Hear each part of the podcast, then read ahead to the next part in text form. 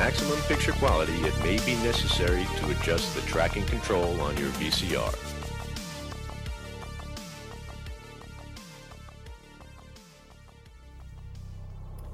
This it was given me to know that many movies have been made that try and emulate what Lucas brought to our world. And this too was given to me to know that a movie shall be made that will combine the fantasy of Excalibur and the sci fi of this Star War. And in the smoke of the burning wreck, it shall blacken the sky with tales of a glaive that will be sure to fill the pockets of men with gold. But one thing I cannot know how did they get this all so wrong? This is Adjust Your Tracking, a podcast where we're on adventure to watch century cinema decade by decade, year by year. I am one half your hosts, Liam Delaney, and with me is. Hello, I'm Oliver the Magnificent, short in stature, tall in power, narrow by purpose, and wide in vision. And I do not podcast well with peasants and beggars. Goodbye! I can't believe you had a bit set up. Motherfucker stole my intro. That's, that's on my notes, yeah. on my envelope notes. Good lad. Good lad. I can't believe I can't believe you had a bit. Like, this is a whole new world. Do you know what? They, they may be written on the back of an envelope, but, but it came correct. Who Who's that sexy voice? Hello, my name's Paul. I've been here a couple of times before, and now I'm back because, as hard as I try, I can't stop loving these two. well, we clearly met you along the way and on a venture through swamps and whatever things were in this film. All right, if, if you're in this film, which character would you be? Cyclops, hundred percent. The Cyclops, Liam. I've no idea. I'd probably be like the changeling. I'd be the changeling Ah, that nice. goes and turns into like a black goo. I would be. Who would I be? and clearly, you're Norgo the Magnificent, or whatever his name is. His name is That's a Norgo, good is point. it? what is that character's name? Ergo, is it? Ergo. Ergo. Yeah, I'm, I'm jumping in with that one because the chances of me remembering the name of any cast or characters is like nothing as usual. So I thought watching this whole film, I thought the main character was called Krull. I didn't realise the planet was Krull. I wrote him down in my notes as Cobwin the whole time. Just Cobwin. Cobwin. Anyway, Paul, how you doing? I'm all right. Yeah, I'm doing good, feeling strong. That's a total lie. My my little baby's started nursery recently, and she's just like every time she goes, it's like a, a new tropical disease just lands on the lands on the house. so it's just always like this like background of general sickness. So, but yeah, I like how you say that- Babby. You can't take the boy out of Birmingham. Well, you can take the Birmingham out of the boy. Hang on, no, what's the? What's, you can't take the boy out of Birmingham. The but, but I don't know. Fuck that. Do you know what? This is going so I've got to. I've got to do it because like everyone, everyone down here assumes I'm from, I'm from London, so I've got to, I've got to play up to it, you know. Down from London Way. Mm. How you doing, Liam? Um, I just had my last cup of tea for 24 hours. Oh no. I'm on doctor's orders not to have anything else. So I had a cup of tea to celebrate. That's not cele- celebration, that's the wrong word. to commiserate. And now I'm on water. I've got my water here. Is it like you can only gonna- have water up until midnight or six o'clock in the morning or something? No, for 24 hours. So I It's water. so you can't until- have water for twenty four hours. No, I can only have I water. so. I can only have water say, and other can have clear liquids. I think I can have mint tea. I think they allow me mint tea. That's the That's kind of them. that's kind of them. And so, and because they put this restriction on me, I'm already feeling hungry.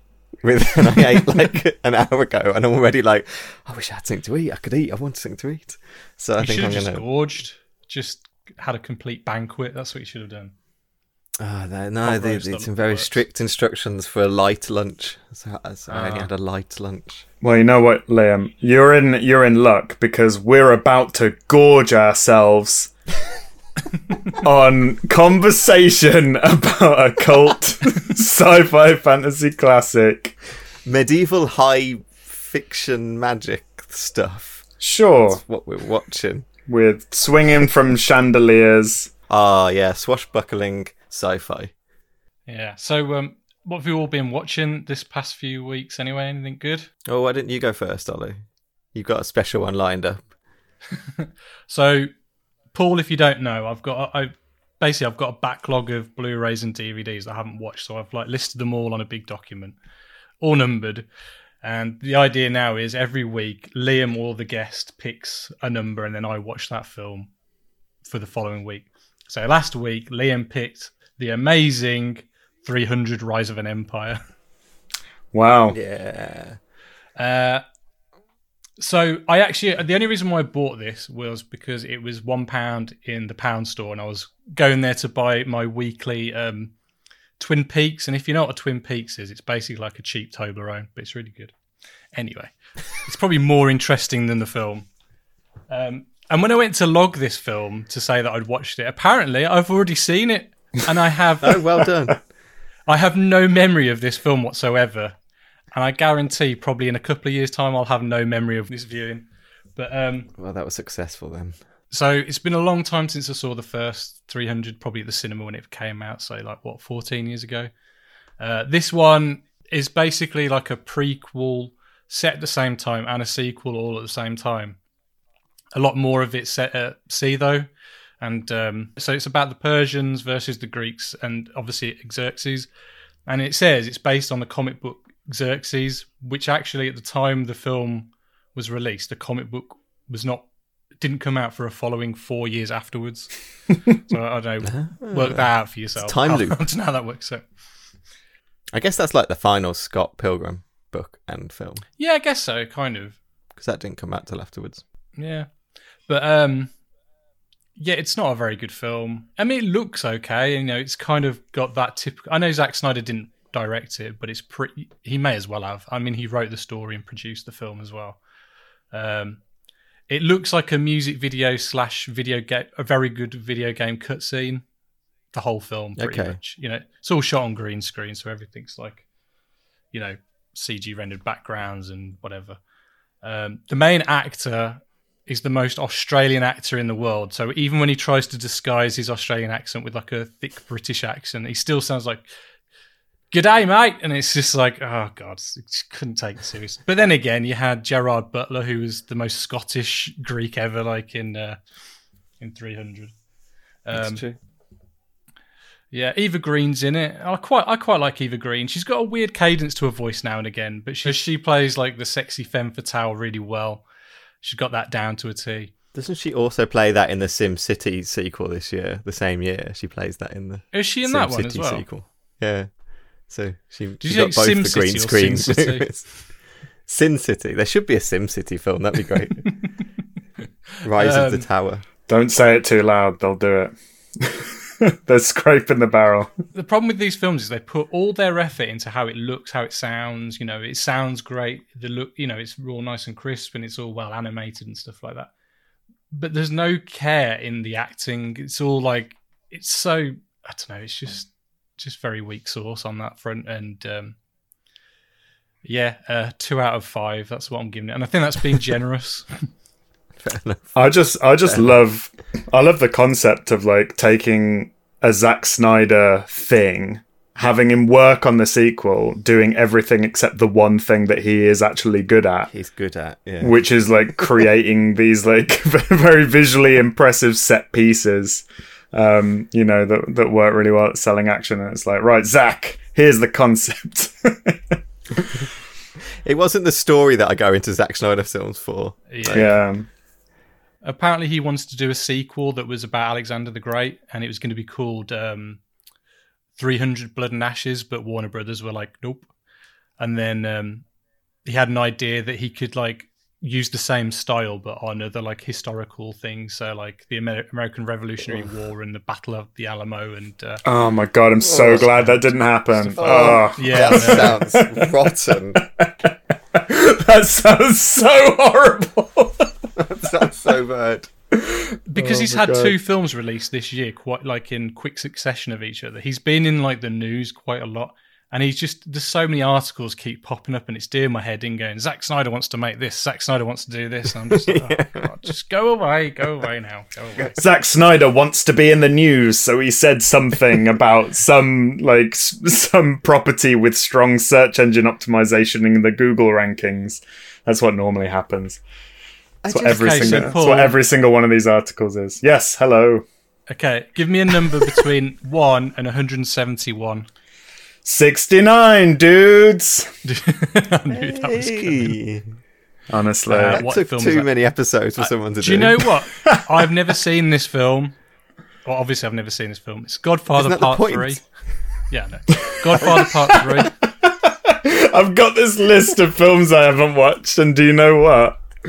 Godfather Part Three, though you haven't watched. I mean, to be honest, I was No. like, well, I guess you've definitely. There's no chance that you haven't seen Bill I've and Ted's one and Excellent. Adventure, Oh, Like- I've seen that. but that was We've that was the reference. together. That was the reference I was making. We sure I, I have. got the reference. So, are you watching the original cut of, of three? Or are we going to watch the new cut of three? Which one is, Is, it? is the is the new cut readily available?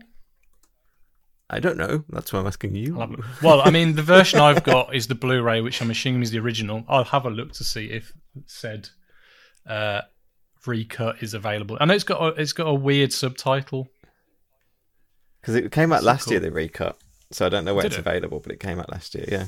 I love that this segment has a cliffhanger ending. That's really you've you've you've worked that really well. Tune in next tune in next week to find out if it's the regular version or the whatever new version is. Yeah, don't know. the, the new version is called The Godfather Coda: The Death of Michael Corleone. So, or I think I'll find it's called Corleone. Mario Puzo's The Godfather Oh, Code, okay, all The right. Death of Michael Corleone. What name is Oh, that? wow. like, that is very. Wow.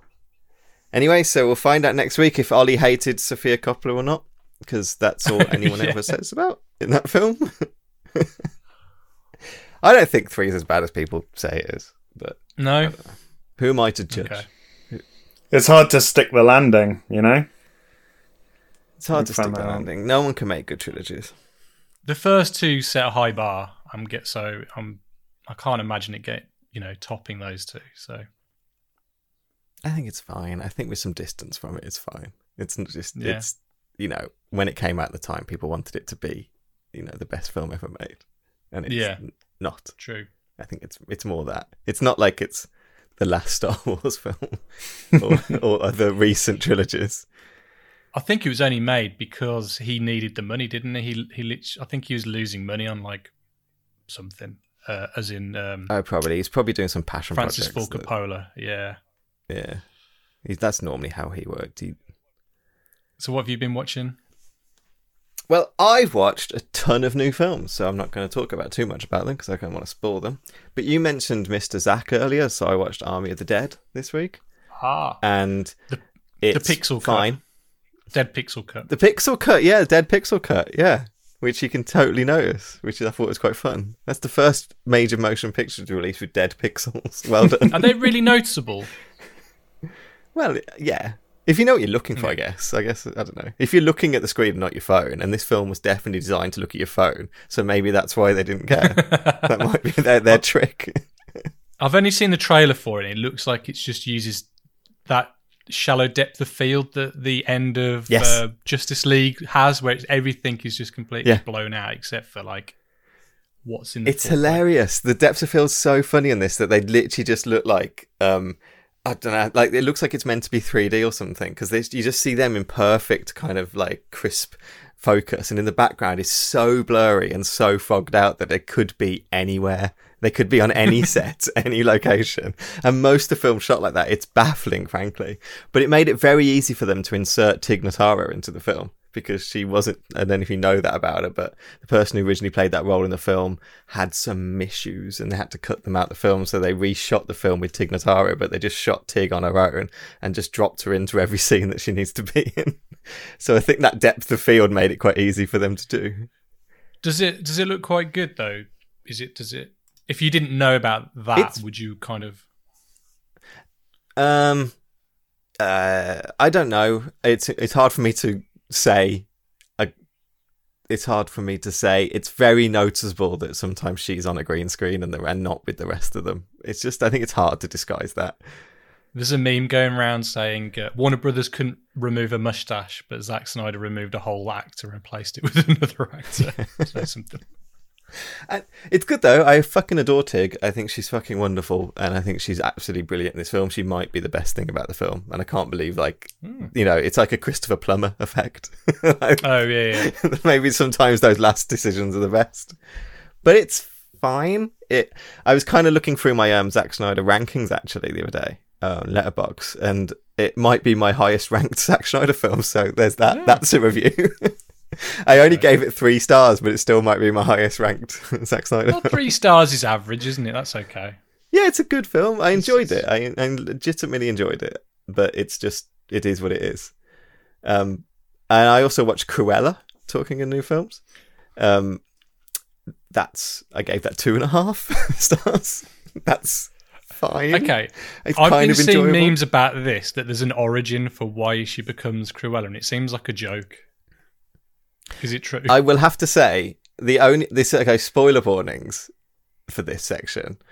Um, the meme that's going around is that Do- uh, Dalmatians killed her mom, and that's why she hates Dalmatians, right? That's what I'm saying. it do, in the film Dalmatians do kill her mom. However, she doesn't hate dogs because of it. That is actually wrong.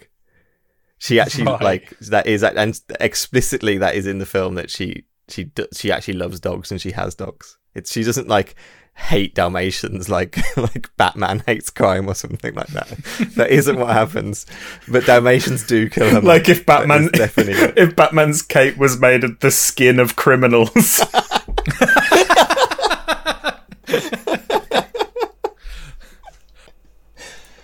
Which they would, which they would do if Warner Brothers weren't such cowards. Well- Zack Snyder would do it if you gave him an extra three hundred million. I'm pretty sure in the new Batman film, the Bat logo is made up of the gun that killed his parents. I think it's very edgy. Oh, God, it even though I am is, isn't it? to that film. Oh God! and I think his car is meant to be his dad's car or something like that. So the Batmobile is a modified Oh, he's- Thomas he's got Mobile. It's got to drop down. Got a classic. Oh my Put some uh, turbo blasters on this classic.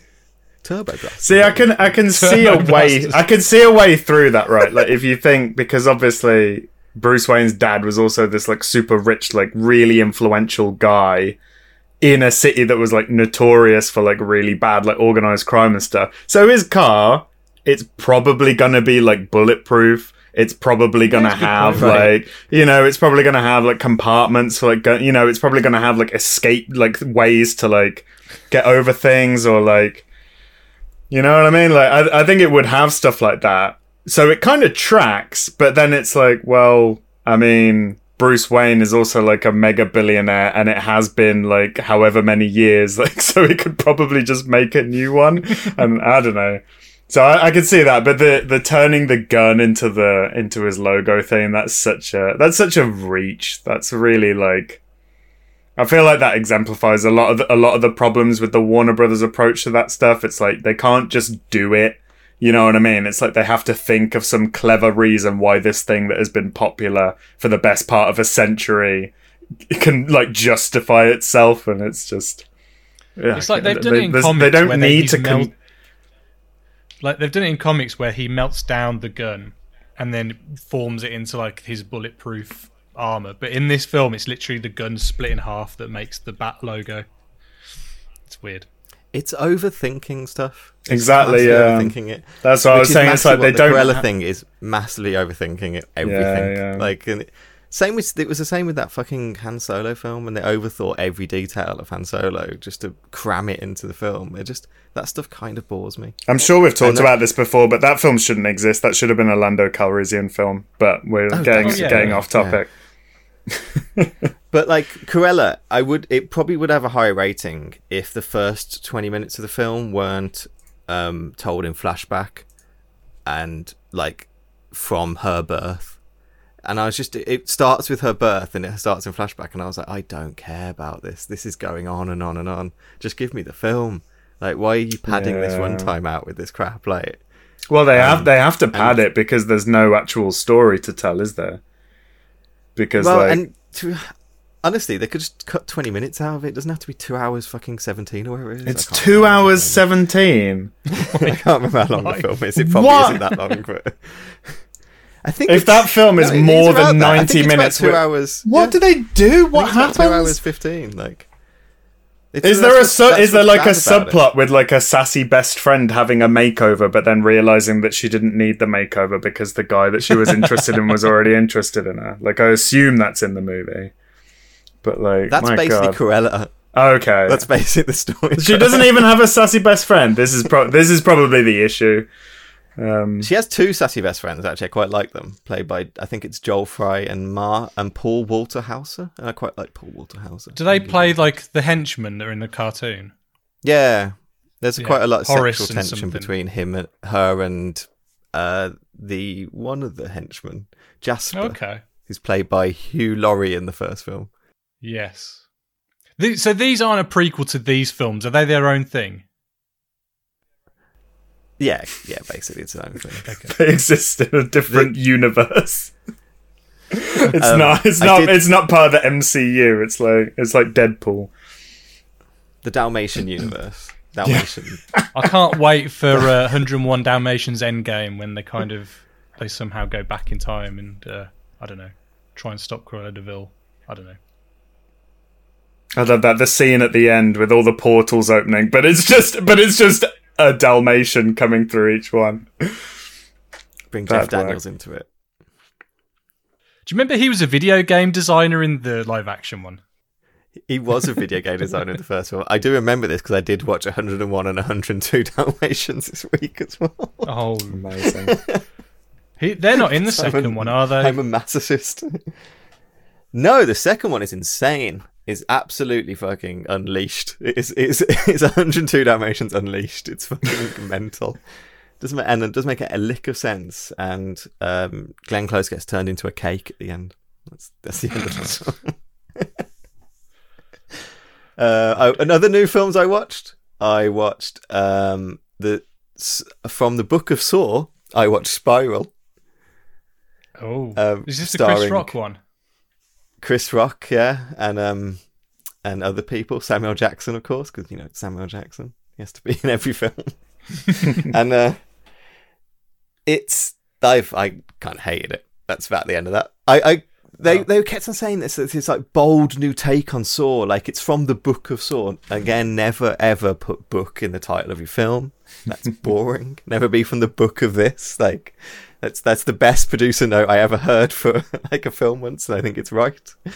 Um, and it's not a new take on Saw. It's just Saw. I was really disappointed that it was just Saw. It was shot like Saw. It's all like Saw. It was just Saw, and it's disgusting. and I didn't enjoy it. it's just IP Um, milking, though, isn't it?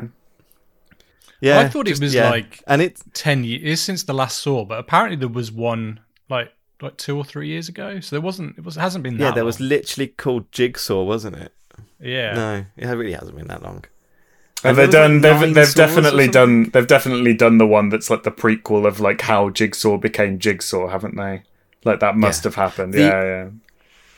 the lore of Saw, i I think, is fucking amazing. Like to to actually just the way they weave it all in is just make it just fills me with joy. In the fact that like a character that's in half a scene in the first film will come back as the supervillain in the seventh film and then revealed that they had a boss that was like the pizza delivery person in the fourth film that got their finger cut off by Saw or whatever. Like it's they they bring back every single like they they kind of like grind out every single little element of those films to try and tie them into like an overarching themes. It's admirable and insane. Like and it doesn't and doesn't make any sense. I don't think anyone could explain to you the the, the actual story of those films I love that. It, fe- it feels like they had like one. They had like one note from a focus group that said it was clever when they did something like that, and they were like, "Oh, that, that's what people want. We'll do it in every single film as much as possible, all the time. Like every character has to be someone." and i also watched the new conjuring film the devil made me do it which Ah. again was was fine like all fine I like those films up until up until the end, and it just they always lose the plot at the end, and you're like, oh dear. Yeah, that yeah, I agree. I love the idea of like these two kind of I don't know, paranormal investigators, kind of exorcist people going around like real ghost stories, you know, quote unquote real ghost stories, and telling you like the story behind them. I think that's prime for like a horror franchise, and I think that's really cool and fun.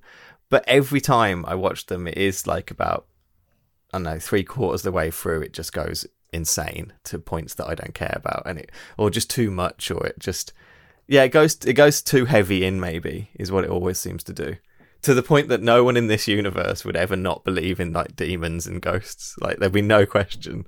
Be like, of course, yeah, yeah.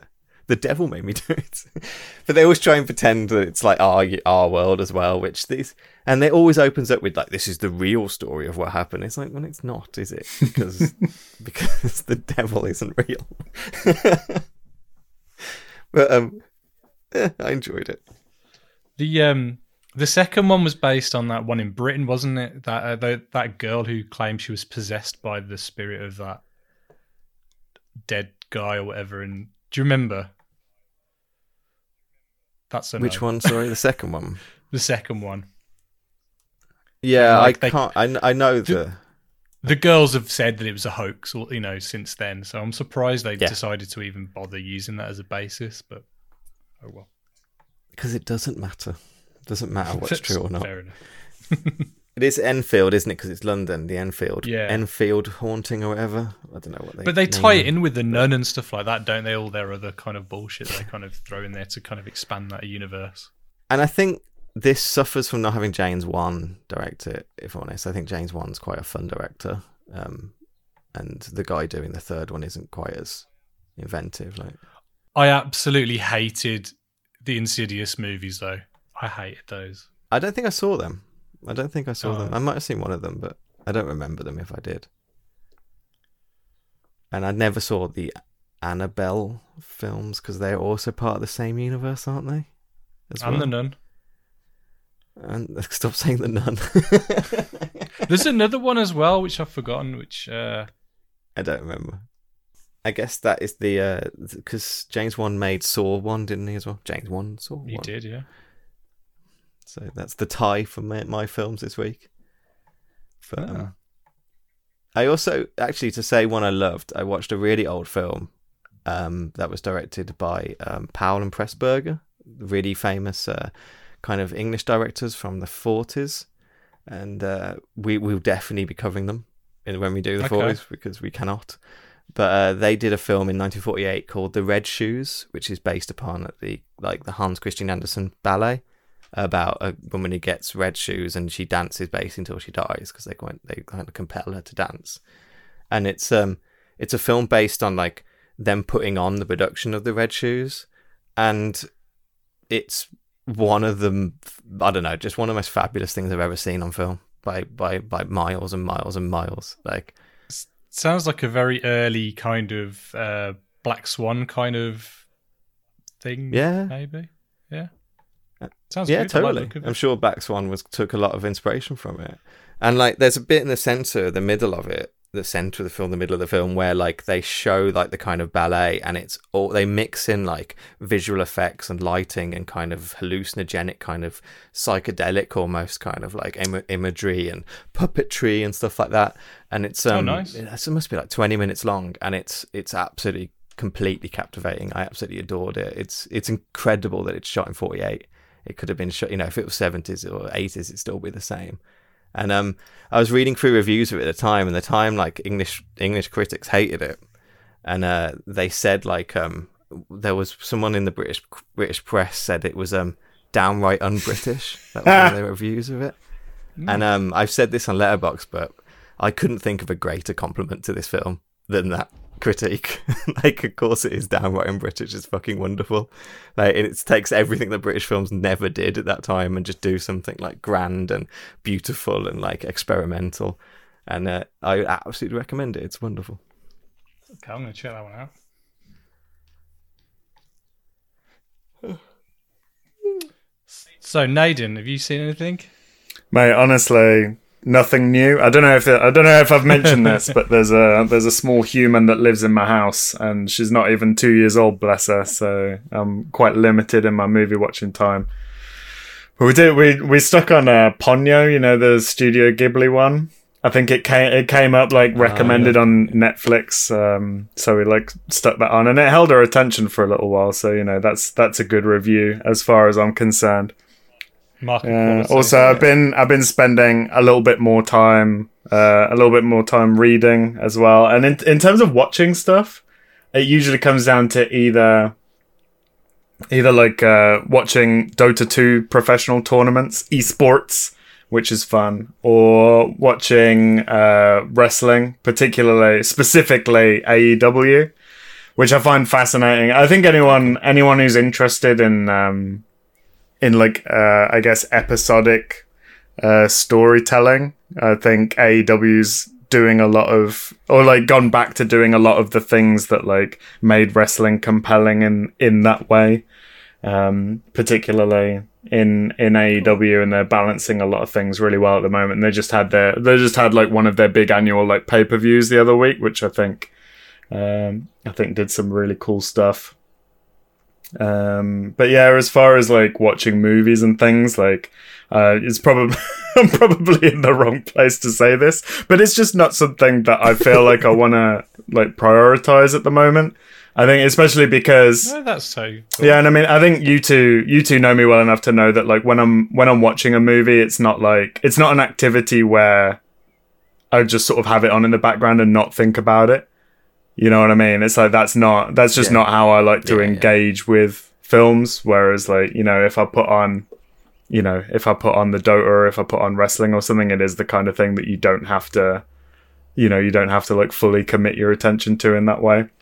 Uh, so that's that's me at the moment. There's definitely different like levels of films. I think there's there's for me there's definitely like a category of I can put that on and kind of do some cooking or kind of have dinner and maybe do something else while it's on, and then another category of like no, if I'm putting this on, I'm absolutely. See, this is this is my problem though, because even even that kind of, and I talked to you too about this stuff, like that very kind of like, almost like the family film level, or like I, f- I find I find the decision making process like just as interesting, like if because I feel like if a, if a movie has a goal, then it's interesting to see and I'm sure you agree with this, but it's just it's just something that's probably like more important to me than like most people Like, when I'm watching something. It's like if a film has a goal, I'm more interested in like how well it achieves the goal that it had, rather than like any Yeah, kind of a, 100%. any kind yeah. of like approaching like objective standard of like quality or anything.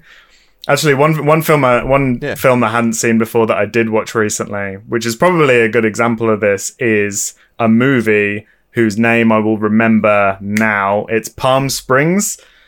Um, yeah, yeah, yeah, which sure, obviously, Yeah.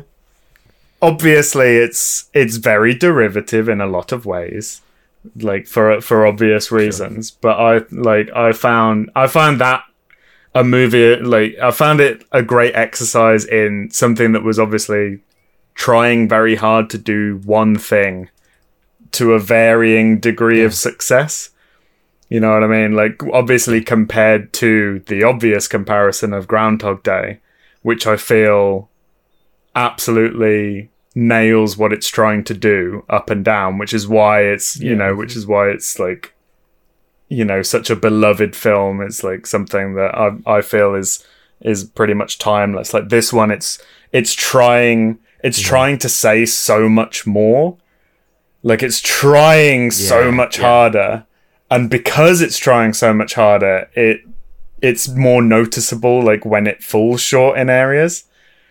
And I find I just find that fascinating, like the the comparison between the two. Like to me, looking at um looking at a movie like that and thinking about like where it where it does better than other similar films, but then also like where it falls short.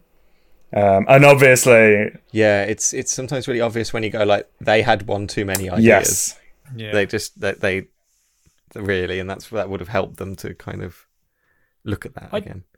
I did like that film, but I was saying to Liam a couple of weeks ago when we watched it, um, I just think it it should have ended one scene earlier. Do you- like once they go into the cave, there's another scene that precedes that, and I think it should have just ended like there. Could be. I mean, yeah, it was just. Yeah, I think the the whole thing it definitely it definitely could have benefited from like a really brutal edit. Like it, it felt like the kind of project it felt like the kind of project that was like you know it's it's almost like a, a, like an authorship thing isn't it? It's like they had a very specific idea of what they wanted it to be and there weren't enough people to tell them no. Like they need they needed someone in there who was who could just say like this isn't important like just get rid of it you know what i mean but it felt like they were kind of it was just like Yeah. a too it was just too long a lead like if they'd just been pulled in a little bit or just like allowed some things to sit a little bit more like because there was there were some times where Yeah. it felt like they had a little bit of respect for their audience in terms of letting people work things out for themselves and then but then like there'd be a moment two scenes later where they just totally spell it out and like and just say it down just say it down the barrel and you're like oh okay so we're just fully we're just fully acknowledging this idea that you alluded to like 10 minutes earlier weird It feels a lot of ways. It feels like a film that was very much about, like let's say two or three people in a room going, "Yeah, that's really cool. That's really cool. Let's put that in. Mm. Put that in. Put that in." And and that made a really fun and energetic film, like a really lot of energy to it, and a lot of kind of cool stuff. But it did feel like, as you say, it needed someone to be going. We don't need that. That like that maybe that's that might feel really weird when it when it when it works. Maybe that might actually not particularly kind of hit the mark if you do that. So maybe yeah let's and take it's a look. it's weird like It did feel like a lot of people really enjoying Yeah, what they it just felt like such a swerve for me how like the film is obviously it's a film about nihilism right? Mm-hmm. Mm-hmm. And it's ob- and it's obviously a film that exists because of groundhog day you know? This isn't like a mm. film with a similar idea that like exists Yeah, independently. Like this movie exists because of groundhog day. And i think i think it exists because of groundhog day and the way that they felt like they could take that idea further with like talking about like explicitly talking about the more philosophical elements of it. Yeah. Like one of the one of the kind of famous things like that people will tell you about Groundhog Day is that like in the original source material it's made very explicit that Bill Murray's character is essentially locked in this time loop for what could be like millions of years. Yes. Like millions of years like re- reliving this day. And in the movie that's kind of like toned down a bit. You know, and it fit like obviously taken out it's of that a bit. Exactly, yeah. Whereas like in Palm Springs, it's like they're obviously trying to like reintroduce that idea, and it's heavily alluded to that he's like. I think at, at, like at one point he says like he can't remember what his job was before, and I Yeah. can't. I think it might like he might say afterwards that he was just joking, and of course he remembers or something. But it's definitely like strongly suggested that it's been like a long, long, long, long time and you know obviously he's initially presented as this kind of nihilist but then it's him as a character that pulls the other person trapped in this sorry spoilers for everything obviously but who pulls the other character who's trapped in there with him like out of that nihilistic phase or like tries to explain to her that like even though other people forget or even though other like you don't see the long lasting effects on other people for your actions you still like remember it and the pain and it, like he says very he says explicitly like the pain that you cause is real yeah, yeah, yeah. and I thought that was a I thought that was a really sort of there's just there was a lot going on with that character that um I forget I forget the actor's name I should remember it I've watched enough Brooklyn Nine Nine but like So Andy Samberg and then Christian Andy Samberg. I, I literally I couldn't remember if that was his real name or if that was his character's name in Brooklyn Nine Nine. But yeah, I thought like there was there was so much like interesting thing going on, interesting things going on with that that character that everything else felt in service of that. And, Yes, and yeah. and because and because it was all in service to that character, it was kind of like weaker because of that. And maybe there was, you know, because he is a comedian after all, like maybe that is actually what was happening. You know what I mean? Well, it's like Yeah. the whole subplot with J.K. Simmons. That feels like that could have been the movie in itself. Just that. Do you know what I mean? And it's just like it's one Yeah, little scene yeah, at the beginning, and then they come back to it at the end, and it feels like again, like you said, like too many ideas maybe that kind of uh, mixed up with it. But I and really that's liked that's it. so weird as well because what's his what's his name Juno's dad like he also is there to facilitate bringing Andy Samberg back from this nihilistic pit that he's fallen into but he only does that after Andy Samberg has already explained to the other character in the loop that she also shouldn't fall into the pit of nihilism. So it's Yeah. this weird. Yeah. Yeah. Yeah, it's it's just things like that where it, like it didn't like not all the dots connect like smoothly. And it's one of those things that sometimes that because they've used too many ideas in the film, they start making you question stuff. So like they explicitly introduce the idea into this that I think it's uh is it Christine? She becomes like um uh, like an expert in like um, physics, like astrophysics Yeah, or whatever yeah. like that. And because they introduced the idea that basically you've got forever in this, that you can become an expert in anything you want to be, you kind of start thinking, well, why did why did you leave at this point? Why didn't you just take another course? Why didn't you just do another thing? Like why why didn't you just utilize the time a little Yeah, more? why you've got this introduced time, the idea you that it yeah, you've introduced a, like a kind of like ticking clock that doesn't really exist um, in the kind of manners and the stuff. But and because if they hadn't Sure. bothered with that kind of side plot of it, I don't think your brain would have been questioning it really as But much. then again, the only reason why she became like this physicist is just to get out of that situation. There was no that was her driving factor. There was no Yeah. it wasn't like anything else. So I think it Yeah. was all right for it. It Yeah, I mean work. that was like I, guess film that was the motivation, wasn't it? Like I had a thought like watching that film though. I think Sa- Andy Samberg would have been quite a good older Peter Parker Spider-Man. What do you reckon? Yeah, it works. I Hmm. guess. Yeah. I thought he'd be a good like live action Peter B. Parker kind of guy. It def- it definitely tracks. I mean, obviously the movie version, I, I feel like is slightly gone away from it now, but I do feel like Spider Man, Spider Man as a character is like, is like just a, a nerd who's got a mouth on him, right? Which is Andy Samberg can play that, you know, like. So yeah, I mean that that totally worked, which is which is weird because like you know the Tobey Maguire version, he was kind of like just a nerd, you know, Yeah. and the Tom Tom Holland Tom Holland version is kind of like he's he feels like much less of a nerd, like he feels like a regular kid who's just very smart, who which I think is what they were going for. Even though he's obviously being bullied still, but it was only really being bullied in the way that like everyone is. Yeah, but You know I think what I the? Tom It's Holland one like is kids absolutely more mean. representing kind of like like younger generation version of nerd at high school. I think I think that's actually what's quite successful with the newest film is that they made high school feel quite new, and it wasn't like the writers writing like a '90s high school. Basically, there's the Mm. nerd, and they like they like Dungeons and Dragons and video games or something like. Uh, It's not. It's like- not the way. It's it's not in the things that he likes though. It's just the, in the way that he acts. Like Tom Holland as a man is just like so supremely confident in himself. Like you can tell. I mean, just like the way he holds himself, the way he speaks. Like even with as young as he is, like he's so sure of himself. You know, and you can't yeah, you yeah. can't help but like have that translate across to like and all the dance training for a start. Like anyone who's had like a decent amount Oh, of God, dance, yeah. anyone who's had a decent amount of dance training, like the way that they walk across a room on camera, like It's yeah. unless unless they're purposefully making themselves like it's not like he purposefully hunched or anything or like and I don't think they should have done that for a second. Like they shouldn't have like you know they shouldn't have old oversold it in the start. But I, I just feel like him as an actor, like to me, he's just not really believable as someone who would have a hard time in high school. And then of course, like he ends up. He ends up, like he doesn't even pursue like this girl who's like Yeah. who's like the object of his fantasies and is like part of the popular like she goes after him you know what i mean so the the premise that he's like this put upon nerdy character just completely falls apart immediately But anyway but then the but then that's that's what they were though. doing right I yeah yeah it was it was right for that definitely because I think they the issue with the Marvel Super Spider-Man, and I do like them, but the issue with the Marvel Superman is Iron Man, and the problem is is they give Spider-Man too much.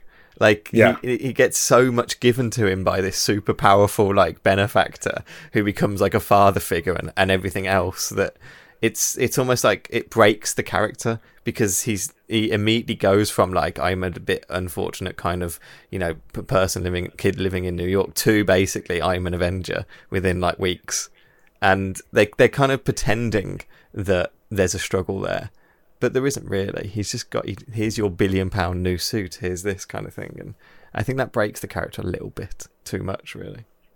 No, I think I think you're right, but I, I think I think there's two reasons for that that aren't really justifiable, like in universe. I think I think one is because obviously all the disagreements about like who about whether they were allowed to use the character or not meant that they probably felt like they were playing catch up, and they wanted to get they wanted to get to Endgame with him being like credible within that environment, and I think to do that, like he can't just be he can't just be a kid in a in a wetsuit you know what i mean? Like he, he needs he needs a little bit and especially with all the stuff in space and everything like he needs a little bit of a leg up.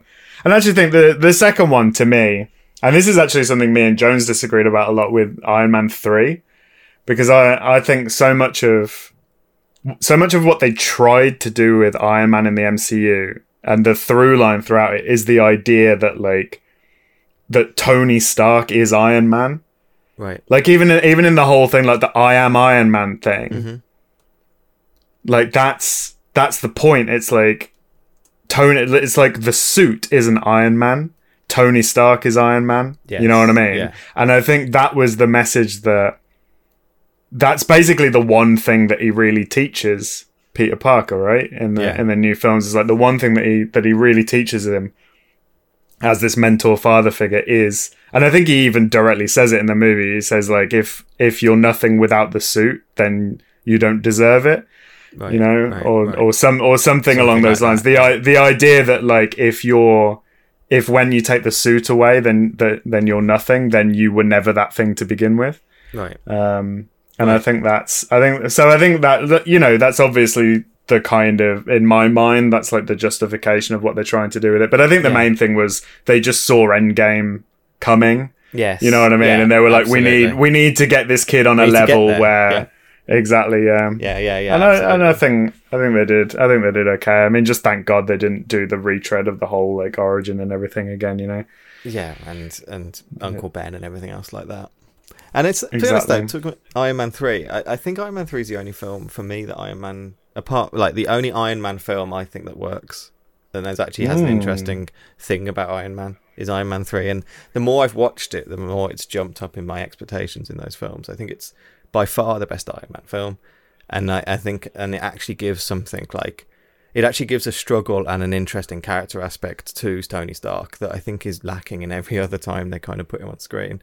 And and I wish that and I wish I don't know, maybe it might have been better if Iron Man 3 was embraced a little more because I think when they have then used him again in like Civil War and stuff like that, I think they just lack the they they they drop anything about Tony Stark being anything else but like basically the best person in the world. Like and it's really interesting to see Iron Man 3 him go through those struggles and him go through that kind of that, that fight really. I just think it works really well. I like yeah. I mean, well, that's that's the thing with these with these characters, though, right? It's like the idea. I mean, the whole the whole point of a superhero is it's like, you know, if if you're if you're like not a character who always tries to do the right thing no matter no matter the odds, then you're not a superhero, right? Mhm. So it's like, and it and it goes back to like Tony Stark is Iron Man. The suit isn't Iron Man. So even when you take the suit away from Tony Stark, he's still gonna try and do what needs to be done. Like he Yeah. just doesn't have he just doesn't have that tool available to him. And I do think that's when it's when the Marvel films are at their best, right? Because they they've got so good at doing a formula Yes. which was obviously borrowed very heavily from the Sam Raimi, like the first Tobey Maguire Spider-Man, like because Iron Man is basically that Spider-Man movie, right? Like it treads a very Yeah, similar path. Yeah, sure. Um, and they've and they've kind of like reproduced that and refined it f- because they have they've had to introduce all these characters, so there's been like some element of that like origin for all of them. But I think when those movies are at their best is like when that just falls apart a bit. Yeah. And I think yeah, that I agree. think that Iron I think that Iron Man three. Like, I understand why you know why some people don't like it, but I I've, I think it falls into that similar similar thing along with like the first Guardians of the Galaxy, along with um you know the Thor movie that's the good one, the one with the subtitle. Which one's that? The one with immigrant song. Yeah, Yeah. Ragnarok. Um. That- Anyway, we always end up talk ta- we always end up talking about superhero movies when when I come on here because it is it is my it is my guilty pleasure. I don't know how we got here, but It's because Yeah, I said feels good. Andy Samberg should have played Spider Man at some point. oh yeah, yeah. but yeah, Andy Andy Samberg like into into the Spider Verse, which is the best Marvel movie by a long way. you know, Andy Samberg could totally have played the um, you know, B. the Peter, yeah, Peter B or Peter C. Maybe we'll maybe we'll see it, you know, because Spider Verse is coming back, isn't it? Yeah, it is. It is. They just cast Spider Woman. I think. I think that came out yesterday. So they definitely are doing it. Going back to the Palm Spring thing, it's funny though. At the same time, Netflix released that. I think Amazon released their own like um like time loop film. Yeah, it's called the the Map of Tiny Perfect Things. But I think it's Right. more of a. I think it's a bit more of a young adult kind of story as opposed to like a Sure. bit more mature. Well, Palm. Palm Spring, Palm Springs, I think was a Hulu thing, I was it? and then obviously like Netflix picked it up like eventually, which is when I watched it because lol Hulu. I'm not gonna get that. I, I don't have time to watch anything on my net, Netflix account. Let alone it's all bloody Pepper Pepper Palm Pig. Springs is an Amazon about it. release in the UK. It's not a Netflix release. Oh, is it? Ma- oh, it I guess it? I guess we I guess we watched it on I guess we watch it on Amazon then. But yeah, I know we Oh, get letters if I didn't correct that. letters all our, all our handwritten handwritten letters from Andy Handwritten letters. Samberg. P.S. I could totally play any version of Peter Parker. Who would An- who would Andy, Andy Samberg play in the uh, in the Marvel Cinematic Universe? he would have been a good Ant Man if Paul Rudd He would, wasn't. he'd be wasn't another. Spider Man from another universe in the multiverse. Why not? Yeah, yeah, could be. Uh, He could be. He could be the Spider Man who was never mentored by Tony Stark. That'd be much better. There we go. A crappy one. Be Reed Richards. He could be. I don't get the intelligence thing. I don't think that would work. I do think Seth Rogen should play the Thing in the next Fantastic Four movie, though. I think he'd be a good um, Ben. I think actually thing. he would be quite good. If I'm very, I think actually he would be quite good. So yeah, give me Uh, them monies, I've got- Marvel. I've given you a good idea there. Isn't the isn't the thing? Isn't that guy meant to be a very sort of military guy though? Isn't that his? Isn't that his thing? Like he was like the sort of ass kicker army dude. Hey, he was the Which- Green Hornet. He can kick some ass. That's true. He was the Green Hornet. He's Um, Jewish, isn't he? He is, So, yeah. but There's, there's Mhm. that. They got have to that get going for cast a him. Jewish person to play it. I tell you, do you know who my One of God's Mr. Chosen people. Mr. Yeah. Fantastic casting is, who I think would do really good, is um, and not this. I don't want it to be John Krasinski and his wife. That would really annoy me. they do. Is it the guy from um, Midsommar? Because I remember you saying that before. Uh, did I say it before? Yeah, William Jackson Harper, the guy from Yeah. Midsommar and um, The Good Place. I think he would do it awesome, like uh, Mr. Fantastic. All right, I'm gonna make a suggestion. Don't write it off immediately. Right, think about it. But what if Benedict Cumberbatch played Mr. Fantastic and Doctor Strange at the same time? Why not?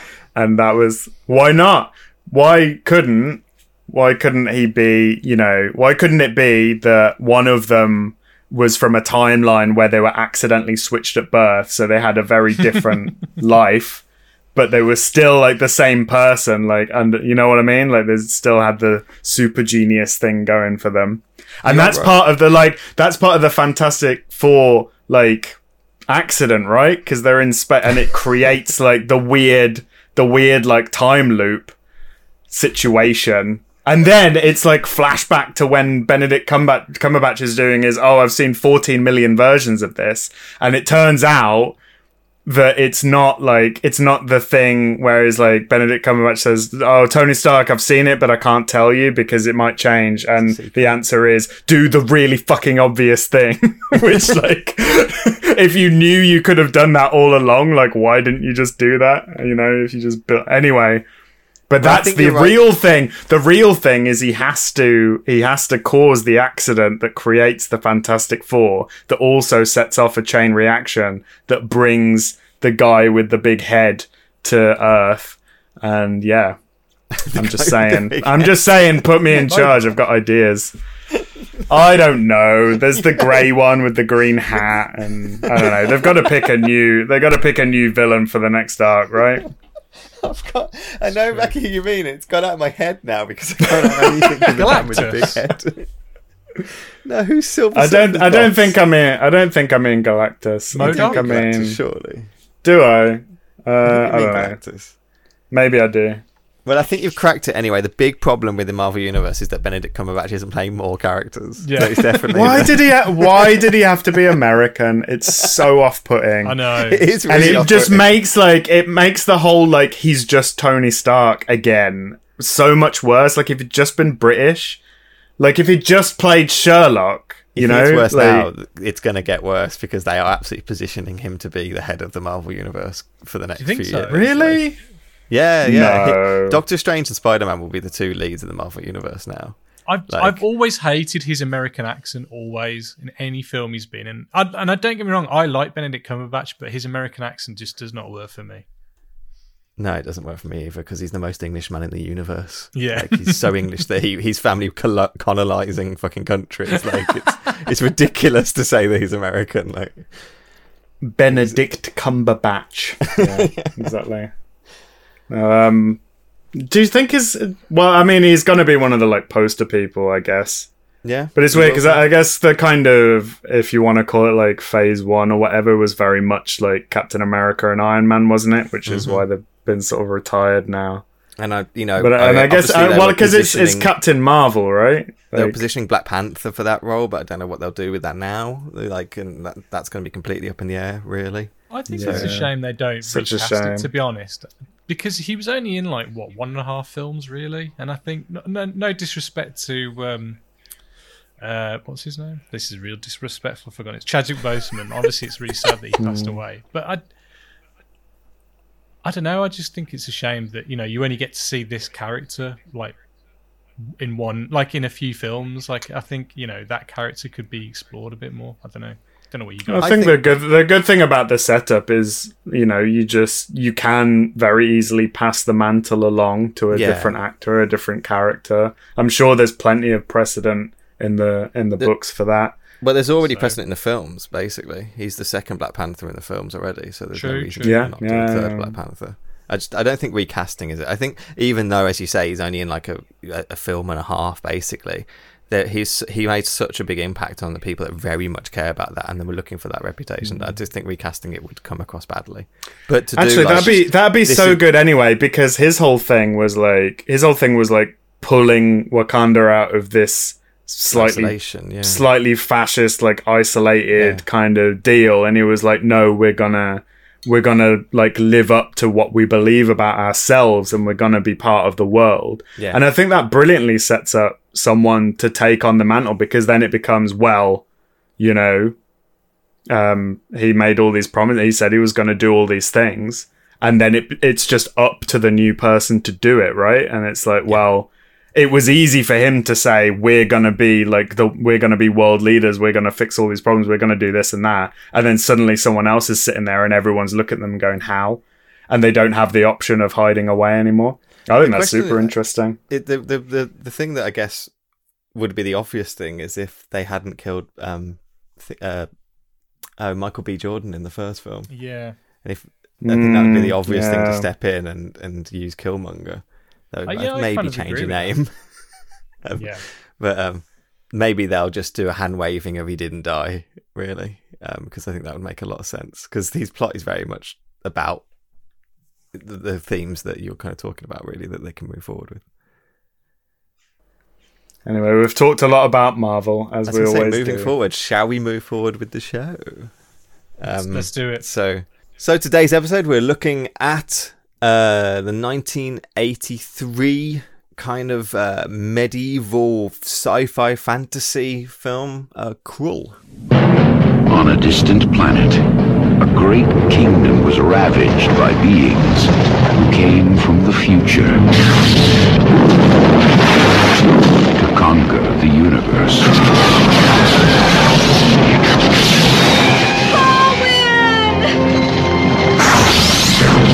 Now, the only survivors follow a doubtful seer and a throneless king. They will hold her in the Black Fortress. You must have help. Bandits, fighters, and brawlers. Desperate men. Those are the kind of men I need. Well, you heard him. We are now an army. At the end of an impossible journey, they must fight an invincible enemy. Here's the knowledge you seek. I shall be your king. In the fortress, you will face more than the Slayers. What is about to happen to them could never have happened on Earth. Columbia Pictures presents a world apart from anything you have seen before. Krull. Shit name to say. It's, really yeah, it doesn't sits in the exactly back roll throat. off the tongue, does it? Yeah, Yeah. Krull. It's very much like the Well, end of was- a sentence word. Of course, 1983, a year famous for being the year before I was born. Hey, But now that we're born. now that we've talked now that we've talked a lot about Marvel, I am gonna. I think one really interesting thing about this film that you, you, that you can't escape from is the fact that I believe it came out the same year as Return of the Jedi. Is that right? It did. yeah, just a little bit did. after, I think. It And I think that, three like- weeks later and was crushed at the box office by Oh. Still three weeks, three weeks after Return of the Jedi. Oof, oof. not good. Not good. and it's so it's so interesting i think watching a movie like this in that context of like so the first two like empire strikes back has already come out right Yep. like and from what i read quickly on wikipedia before this like the the idea the first this film started its journey in like 1980 so they've mm. had all this lead in time. They've had like empire strikes back come out and then they just like and then this is what they have? Yeah. like I just like if you put this mo- like, and I think it, I think it actually says a lot about just what a seismic leap forward Star Wars was in mm-hmm. so many ways, just for movie making, Absolutely. I was wondering how the- long rather it than would rather than take- anything particular. I was wondering how long it would Yeah. take until Star Wars was brought into the conversation, and literally, it was the first fucking thing Paul said. Well, you Well- know, we we st- we stopped talking about Marvel, so we're gonna. So but I, I think Star it's like, of course, Hey, you know who did the comic book adaptation though? Go on. Marvel. oh shit, it all all comes comes it all comes full circle. Um, but you can't, talk about like this without talking about you- Star Wars. The whole point of this is that Yeah. Star Yeah. Wars existed. Like, um, and, you know, can't we'll like you can't context that, separate yeah you can't separate and i think like any any time like you for me personally like anytime i watch anything that's outside of my like personal cultural experience it's like you have to find those kind of touchstones to understand like okay well what what movie well like what context was this movie made in Yeah. right like what like what was the what was the world like when this when this thing was made and how did how did people's ideas of what movies were of what fantasy was of what action was all Yeah. these things like how did that inform or even the idea like in this movie the idea of like i mean how many female characters are there in this movie one there's the Two. princess right Thr- there's thr- three, no, four. You've got the queen, or the princess. You've kind of got the got the spider witchy woman. Widow of the Web.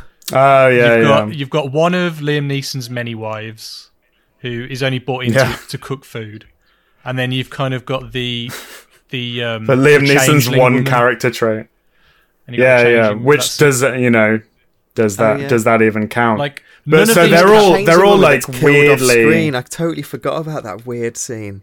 That she Like, just I in know- a, like a little kind of scene. She just goes, "Ah!" Like I know when you go back to Star Wars, really there's only one female in all those films, and that's obviously Princess Leia. But she gets so much to do. Whereas in this Sure. film, Yeah, the, yeah. The, the princess in this film does Oh. nothing, ah. like literally nothing. Like apparently it was It's- written. It was so disappointing to me. apparently it was written that she was going to have a heel turn at some point. So obviously that Yeah. Yeah. the, that the villain was going to like corrupt her or something, and that would have been way more interesting. She was meant They- to be the antagonist at the end of the film. That was in Yeah. the original script, and they they decided against that basically and gave her They wanted to remain do a, keep her pure or something, and it's, that's such a bad Yeah. decision.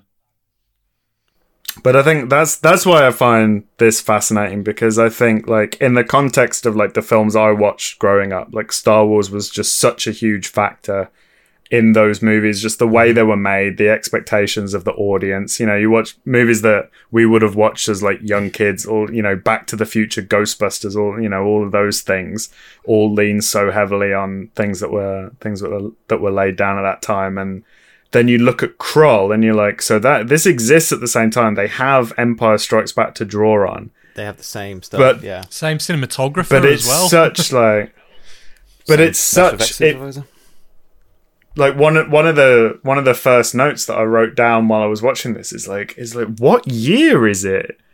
so many of these like so many of these standards that they that they fall back on like it seems to be like the the comfortable place that these filmmakers exist in is that kind of like you know Errol Flynn like Yeah. there's there's a reason that like the main guy looks like Errol Flynn it's because they wanted their main guy Oh, yeah. to look like Errol Flynn Well, I they think you've wanted him to that, wear they wanted him to wear stripy trousers and swing from a chandelier which I think he does in the first 5 minutes of Oh, the yeah. film Exactly.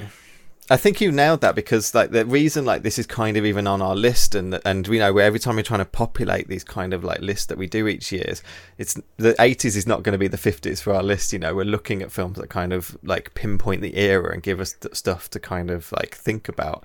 And the interesting thing about the 80s is you see a shift. It's basically where like new Hollywood from the 70s is is is now hit the kind of end of the 70s which blockbusters get invented you know jaws star wars superman like and that gets pushed into the early 80s now. And you are getting these you're still getting these old school filmmakers though who are making films. Like so you're still getting people like david lean you know lawrence of arabia and and he's making these epic grand films in the 80s still but he's doing it in such an old style and only harking back to these old kind of epics of the 60s like you say errol flynn looking further back like that's their touchstones. The director of this david Ye- peter yates you know he's a 60s filmmaker really. He did Bullitt and things like that. Like he's he's he's arcing back to much older things when he's making these. So he's not then they are they exist because of Star Wars, but it's this really interesting mix of classics Hollywood trying to do like modern blockbusters, and they haven't quite decided what that track is yet and know what like's really going to work for that. And I think that's why you get at this time period, you know, we talked about it in the Bruce Lee episode, you get that that Bruce Lee-ification, I can't remember that Bruce Lee like hmm. films that come out after his. And we are mm-hmm. totally in the in the 80s now we're doing Star Wars films. And st- like a Star Wars type film is what everyone is trying to make continuously, and th- this is this is the best example I think we could find and do an episode on. But there Well, are so many films that come out in this time that are just doing Star Wars. Star Wars is a lot like The Matrix. Like, do you remember when The Matrix came out? There was so many films Yeah. that followed that and trying to be The Matrix, and all failed. Like, same as Star Wars. Like after Star Wars, you had Flash Gordon, Excalibur, Yep. uh, Hawk the Slayer. You had so like even Yep. Conan was alright, but uh, but like Last They all kind of- Starfighter, Yeah, Masters of the Universe, like Yeah. uh, Battlestar Galactica. I mean, Flash Flash Gordon's not the best example because it is the second best movie ever made. But I see your point. go on, go on, give us a little blast. Gordon's alive. There it is. and you get like Roger Corman's doing his own stuff, Battle Beyond the Stars. You get like Yeah. um, Star Crash, Orin as well. I watched Orin this week, like Battlestar, Gal- and you also get like you know I think one I think we've all seen, um, but but maybe not, and it's kind it came became a classic later, but we we know it as Turkish Star Wars. But the man who saved the world is the original name of it. Like, and you get all these films which are getting piled out that are just doing a Star Wars. Like, let's go do a space opera. You know, we haven't done space operas before. Now we do these space operas, and this film Krull is very much them going, let's do a Star Wars, but let's, but it's also I think owes a huge debt to Raiders of the Lost Ark and Excalibur Yeah, definitely. like it's it's it's not just building on the 1978 Star Wars. It's building on that 1981 film. So it's building on like Excalibur, especially. This film is so much like sword and sword and sorcery, more than like that and space adventure. And then the Raiders mm. kind of like elements of this these like different set pieces, different areas, different like pulpy kind of swashbuckling. And I think and and being able to push this out as summer film, summer blockbusters are still new in this time period. Like so, and this is what all kind of merges together to them try and make this script. And Paul, you already um alluded on this, but the production time for this film is ridiculous. I think they were in production like- for two years or something. f- to make this yeah, film. but from when they, started shooting till it came out, it's only like six months. Yeah, then that's they nailed crazy. it. Well, not nailed it, but then they went for it. I mean, like, but like, so the original title of this film was "The Dragons of Krull," um, and it was and it was uh, meant to be like the beast was meant to be some sort of dragon, and it was some sort of venture to go kill a dragon on a planet. This has led to mountains of like evidence out there that people say it was meant to be a Dungeons and Dragons film when it first came out. Uh, but Gary Gygax, I believe you say his name. Gygax. You, s- you pronounce the X. Yeah. Uh, he's said quite a few times that they never approached him, and as far as he's aware, it was never going to be a Dungeons and Dragons film. But clearly, like that's what everyone was seeing when this was coming through, like the kind of systems and, and getting put up. And basically, they said the first script was too boring, uh, and uh, they gave it to the screenwriter of the sequel to Any Which Way But Loose. Do you know Any Which Way But Loose? Clyde the orangutan, isn't it? Yeah.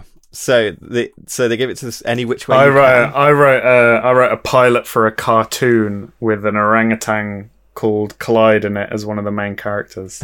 Anyway, carry based on. on. the drawings that I did? Clyde and Norris. Clyde and Norris, yeah. There you go. Clyde and Norris. Norris was a Norris was a hedgehog. We'll talk about that another Boj- time. Bojack Horseman beat us to the punch on that one, though, didn't they? and uh, yeah, They they did. did. a much they did a much much better job than than we could have ever done. Hogwash. But yeah, Anyway, they give it to the screenwriter of Any Which Way You Can. He churns out this script, and they bring on David Yates. Basically, he's he's brought on to make it. He David Yates is a odd directors Really, he you know he did Bullitt in the sixties. He did Breaking Away, the cycling film. I don't know if you've seen that. Um, really odd decision to give it to this guy to make the film because he's not really handled anything like this before. Uh, to the point of when he was actually making this film, he he quit in the middle and took a holiday. he went on holiday to the Caribbean for something like a, few, a couple of weeks, I think it was, and just left like the assistant supervisor director to kind of take over for a couple of weeks or something. Maybe it was only a couple of days, but he definitely left. Um, and he he kind of was excited to do a film that wasn't about reality that you didn't have to research for that you didn't have to um think about was basically the what I get from his kind of like way he talks he goes and "Ah, it was turns out that it turns out it was actually way harder. yeah yeah he was like you, Yeah. you only you just had to use your imagination your imagination's endless so you know it was really fun to do and it's like no you still have Yeah. to yeah, yeah. Creative creative energy is infinite. Yeah. that's exactly and um Oh, no go on sorry. Carry on. So I know I know you're like dropping facts right now, so I don't want to I don't want to intervene too much.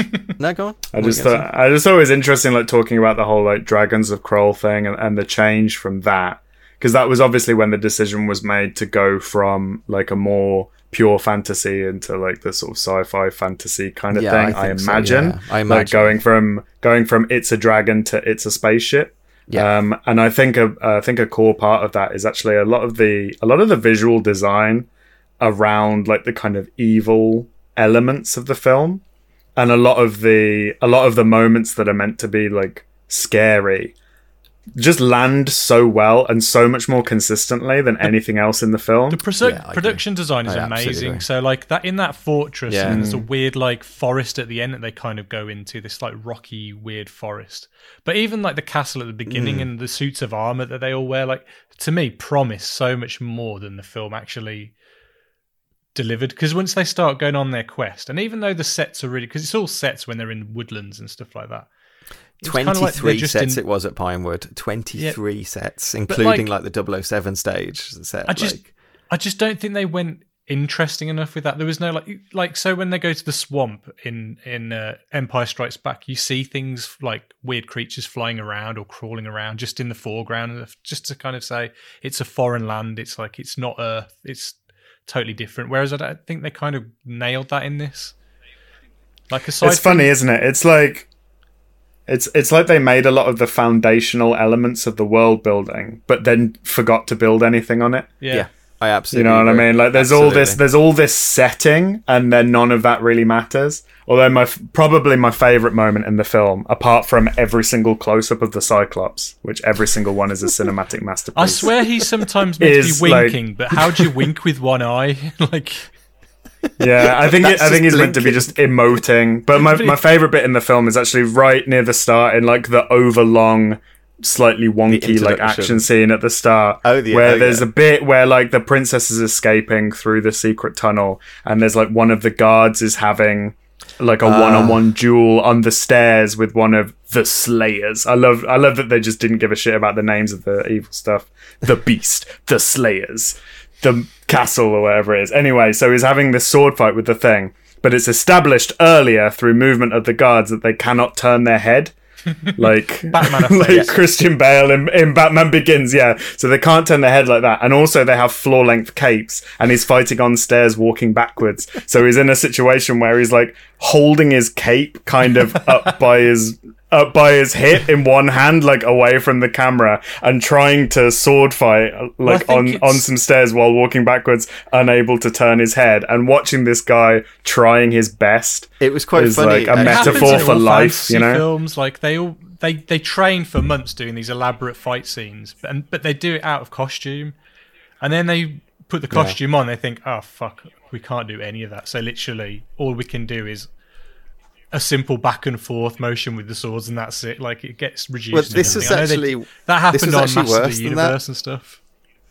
This is actually worse than that. They, the poor guy Marshall, the actor from this, uh, Ken Marshall, he trained for months and months and months on this. They put him through massive, rigorous like training and exercising and horse riding, teaching and swashbuckling. Like Yates was obsessed with this being like a swashbuckling adventure. That's what he really wanted it to be. So that's why you see the action at the start is meant to be all this kind of like swords fighting and things. Um, but however, like they wanted unique um, squashbuckling and unique weapons. So all the pre-production design was designing these unique weapons that weren't like didn't look like are like normal swords and didn't look like normal daggers. Um, they went through all these like choreography and costuming with these weird weapons, and then they got on set and decided that they, they, they didn't work. So they just gave him normal, normal looking swords and stuff like that. So all the kind of pre-production elements that make these things interesting, unique, was scrapped, and then they just filmed this him kind of like jumping down a few stairs, and added to the fact, as you were saying, like they couldn't look at the costumes. These costumes for the Slayers were designed ten days before shooting. Like I think, and, and um, the they basically had to do twenty four hour nights of just making 12, 20 costumes. I think it was they made in the end. They were doing twelve hour shifts just to just to pull out these costumes that no one had decided to build and no one decided to properly test before actually just shoving at like people on set wearing them. And there's a bit right at the beginning when she's escaping, the princess escaping down a corridor, and she's being led by someone, one of the guards, and you can tell that that, that poor guy does not cannot see where he's going. He's walking down this corridor like he's a blind man, like like touching the side of the walls and like like looking down and little steps. It's it, I felt so bad for the actor. You need to train to wear these costumes. It's like when they did RoboCop, they put uh, Peter Weller in the suit and expected him to like act like ten seconds later as soon as he got in the costume, and he started to wear this costume. He's like, I, I can't move. I need to learn how to move in this costume and kind of. Even if I can't move properly, I can put it into the performance that it's awkward to move in and kind of work it in that way. Yeah. If but these films, they don't give them the luxury of doing that. They just kind of like, okay, you in the costume now, go. And so you just get these kind of really awkward kind of like scenes and scenarios. Yeah, it's just bizarre. I know, go like that's such a thing, especially with these kind of like more background characters and stuff that they just turn up on set and get put in a costume and they're like, right, you're going to fight these guys, and they don't really tell them anything else. It's like the famous story of the guy who was like an extra on Return of the Jedi, and he thought that C-3PO was like a man in a golden set of armor or something because he just had, he had literally no frame of reference for anything that was going on at all. But he was just stood there like being a Star Wars guy, you know, applauding them not giving Chewbacca a medal, you know, all that kind of stuff. But um, Well, it's like look at oh the god, the, the the, nerd memes pulling them out. the first Star Wars. You got all the stormtroopers running out of the door, and the one just clocks his head off the top of the door because he's too tall. He couldn't Course, see what yeah, he's yeah. doing. We see the one It's in kind this of tall the for a stormtrooper. the stunt um, actors jump off like little cliffs to jump on horses, and one of them. Oh, and he misses the completely misses the horse. Yeah, yeah, yeah. Yeah, and they just leave it in. Just That whole sequence, that whole sequence is so funny to me because it's like they set up. This is just this is like filmmaking at its purest for me personally because they set up this scenario where they found out where they have to go and they only have a certain amount of time to get there and it's a, a million miles away and they're like mm-hmm. how are we going to go a million miles? That's impossible in this fantasy world that like you don't know.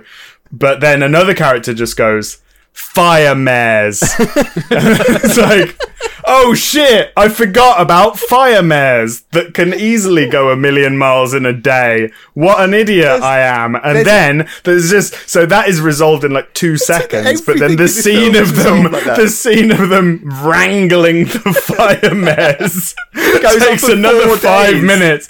And then there's another five minutes of them riding the fire mares, which is some really nice shots actually. I really like the, the sort of thin like line of fire across these like Yeah. big landscapes, which again are some of the really nice parts of the movie. These like big sweeping landscapes. You should Um, see the anyway, behind the scenes it footage just- of that because those Clydesdale horses are massive. They're like they're the biggest horses. They're Yeah, very yeah. much.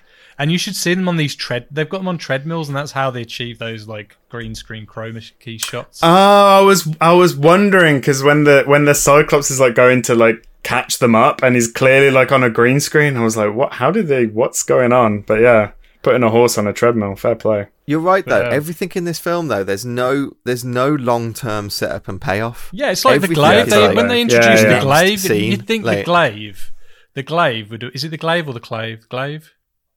Glaive. Glaive with a Like- even the way that the the kind of the Obi Wan guy kind of brings it up, it's just so flippant. It's like, oh, of course you need the glaive, and it's like, well, what? Need the glaive. Go get the But the glaive. glaive, but the glaive's just a story. No, then- actually, it's real. If you just walk up there, Just walk up the hill. It's it's next just door. there. they milk that when he's climbing up that mountain. They milk that scene so much, and you Oh, can God. clearly tell it's a stunt performer. It's about five minutes long. I'm like, Jesus Christ, hurry up! Yeah, Oh, and no. it's it's meant to be like representing some sort of arduous journey, but it's like, so wait, let me let me be clear about what's going on here. You set up you set up a MacGuffin that you need to go on an arduous journey to reclaim, so you can go and set up the so you, so you can go and save the princess, which will also be an arduous journey. through like so that but then but then also he can't use the glaive until he gets to the princess at the end anyway Yeah. so like as as far I'm sorry, I but like, as far as like storytelling goes, it. it's such nonsense. It's like why didn't the old guy just have the glaive? Yeah. Why didn't he go and deliver the? Del- why wasn't the glaive like a thing? You know, with the king's necklace that he takes off. Yeah, yeah, yeah, yeah, yeah. That's in the shape of the The glaive. glaive, yeah. that wasn't. You know what I mean? It's like why can't he like unlock this secret and, and say something like, uh, "It's like, oh, I came to find a king, but only a boy, and only the king can unlock the power of the glaive, which is what you need." You know what I mean? Like it's just Why it feels he- like the I solution don't is so understand why obvious. He but- wasn't just using it through the film and then, Yeah. like, but like shit, shitly, and then at the end This he realised, actually- ah, this is the real way to use it. And I was so annoyed when he actually uses it at the end, and it just drives it itself. He doesn't do anything. Yeah, like yeah. it's no. no. He's, he's there like looking like he's concentrating on it with his little hand out. But this actually segues in, into another point that I have, which from my from my little nerdy brain, and I think a lot of it is because not the movie just doesn't really connect to itself. Like there's no there's no real through line other than the fact that they're traveling somewhere, right? Like there's no and where are they going to begin with? Anyway, because they doesn't don't because they don't know where the But, castle like- is, do they? This this shit because it's Yeah, so where are they going? Where Were they they, going? always going? Yeah. Were they always going to the spider lady? Well, obviously Was no. They're the going to the? Spider Lady, and they're going to the the the uh, the cri- not crimson, the the emerald, uh, the you know the sea Sea, guy. Oh, the Emerald seer Sea. guy, yeah, yeah. But again, that's like two things that are just totally. anyway, whatever. But like, so there's no kind of through line. And I was thinking about it, and I made a little joke to myself about how like he unlocks the glaive skill towards the end. You know what I mean? It's like he levels up, and like now he can use, and now he can use his new ability. But then when he loses the glaive, I'm like, ooh, that's that's bad GMing. That is because you've given the player characters something and then taken it away from them, and player characters don't like that. But then I was like, mm, maybe it's like in a video game when you get like a special ability for a specific boss fight, and it's meant to be just like a fun extra thing. But then immediately afterwards, he unlocks his new skill, which is the fire, th- the flame, the flame powers. Which so I think like the whole thing to me. Yeah, I was just uh, like I wish my that bit was set up a bit earlier on. sure, yeah, yeah, but the the whole thing to me was like Why it- wasn't it both it- of them using the firepower? Why did she Yeah. just Yeah, have to well, stand that's- by that's and a- watch that's a him good- use, Exactly. use it? That's that is that is a good question. The answer is sexism. but like exactly. the but the whole thing to me, it almost felt like it almost felt like it was constructed like a D and D campaign.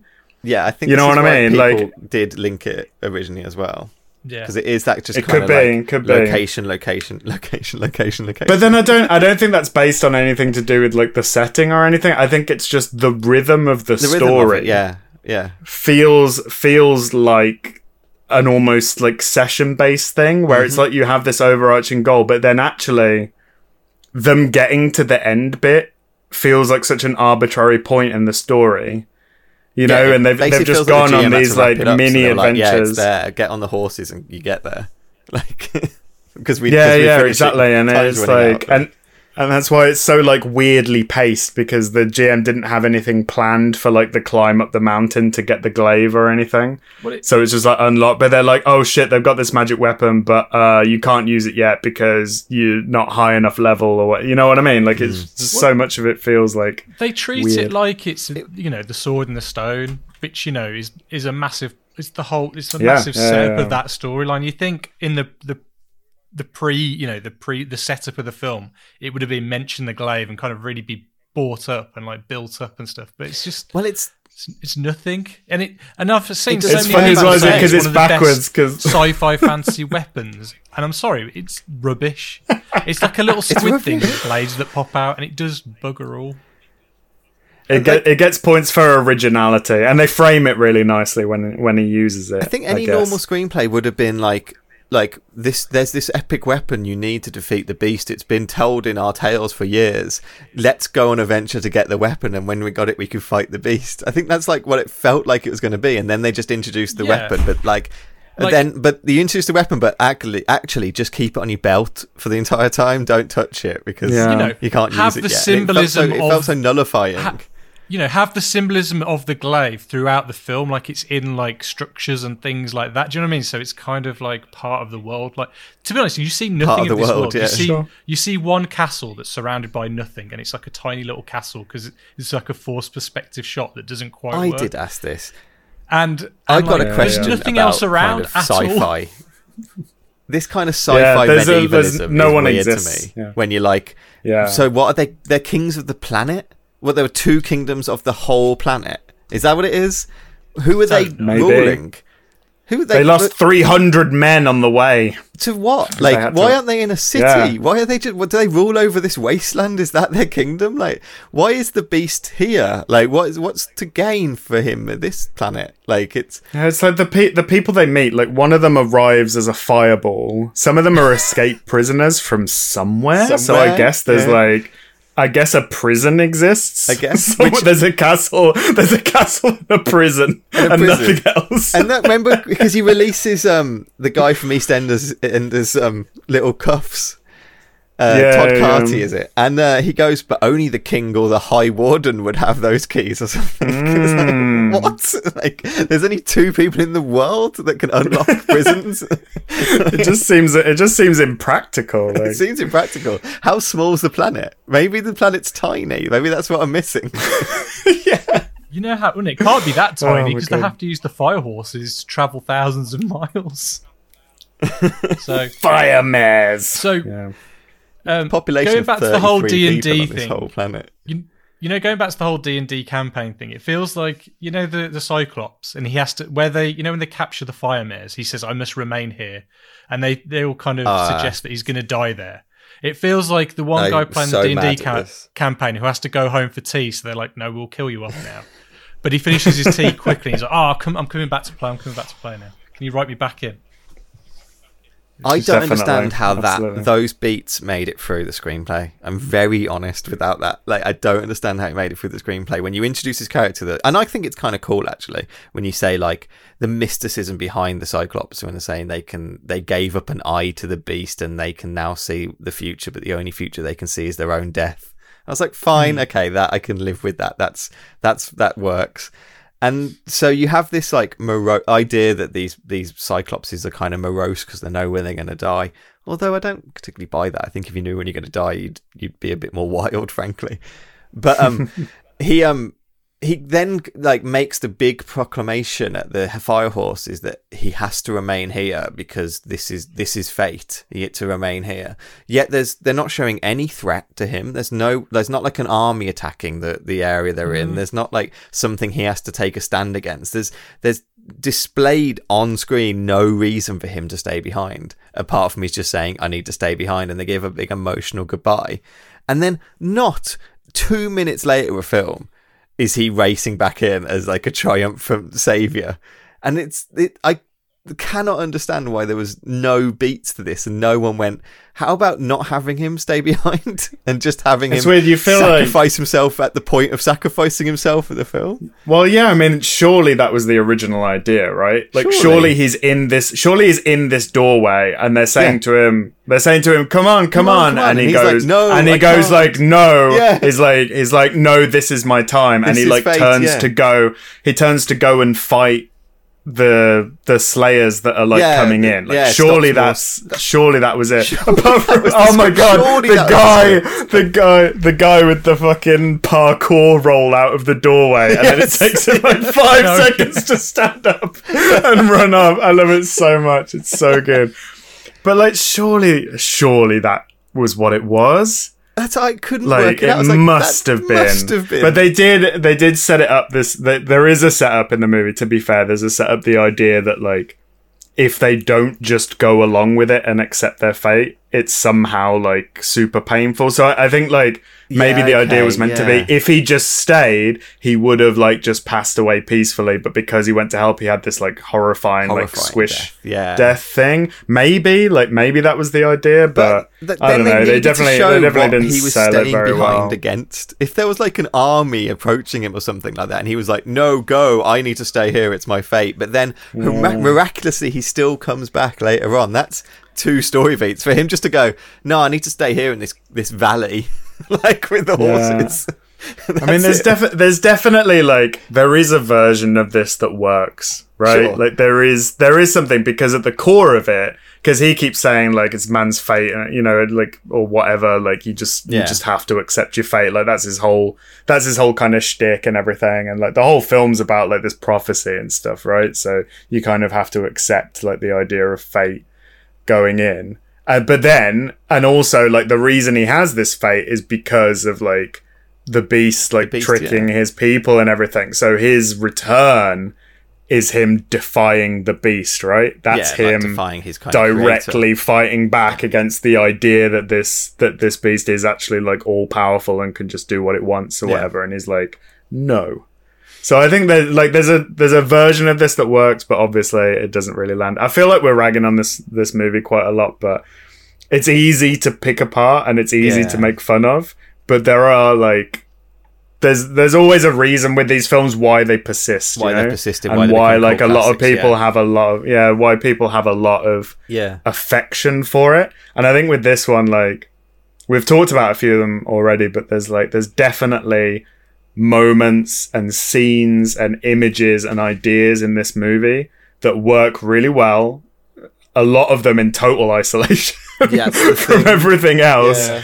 But the whole of it as a whole and they're they're consistent throughout the movie like it's not just like one thing and then everything else is garbage like there's there's consistent moments in this film that are super memorable yeah. but then the whole of it just the whole of it is actually less than the sum of its parts yeah. which i think Yeah. is to me in a lot of ways like my i think when a movie works really well is when all the different parts of the movie come together to make it about something you know that can be it can be quite a simple thing it can just be telling a good story but when it has a purpose that is fulfilled in you know in and is and is like well done i think that's when you that's when you get a really great movie i'm sure i'm saying like super basic things about film now but i'm just making the point that like this movie is almost the opposite of that It really where is. all It's- of it's the in, all of the individual moments are not in service of anything Yeah. else No.